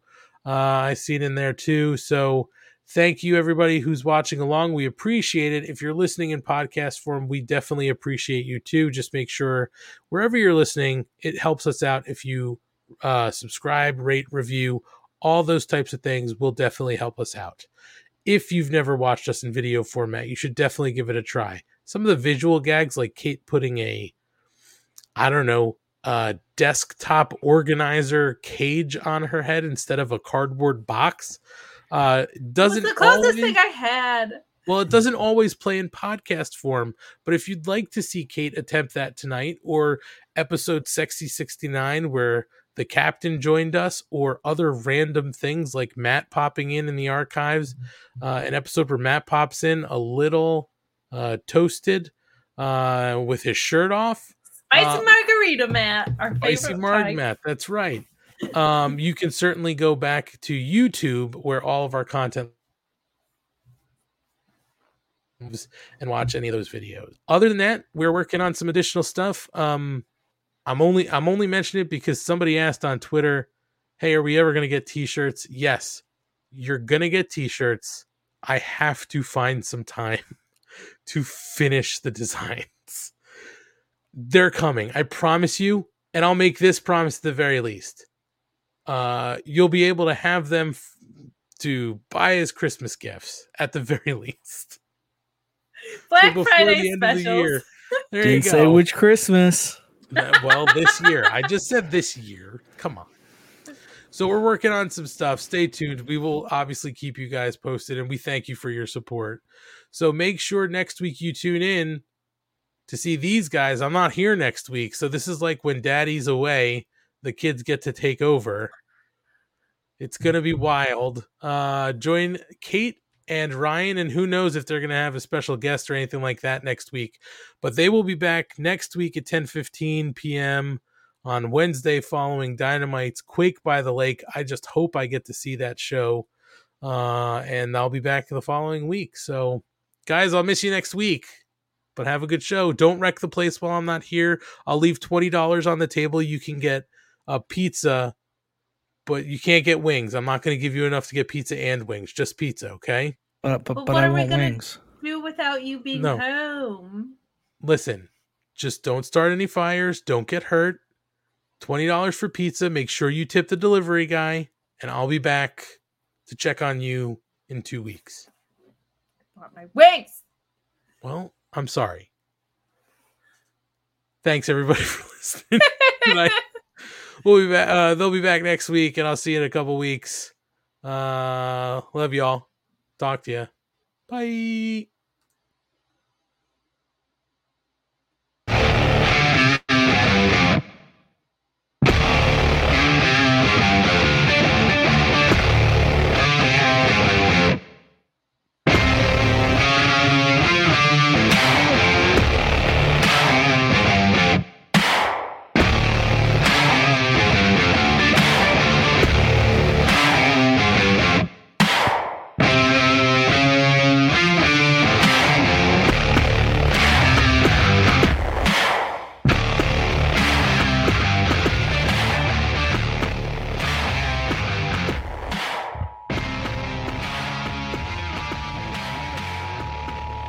Concludes the Mark Order podcast. We now return you to your regularly scheduled programming. Join the Mark Order.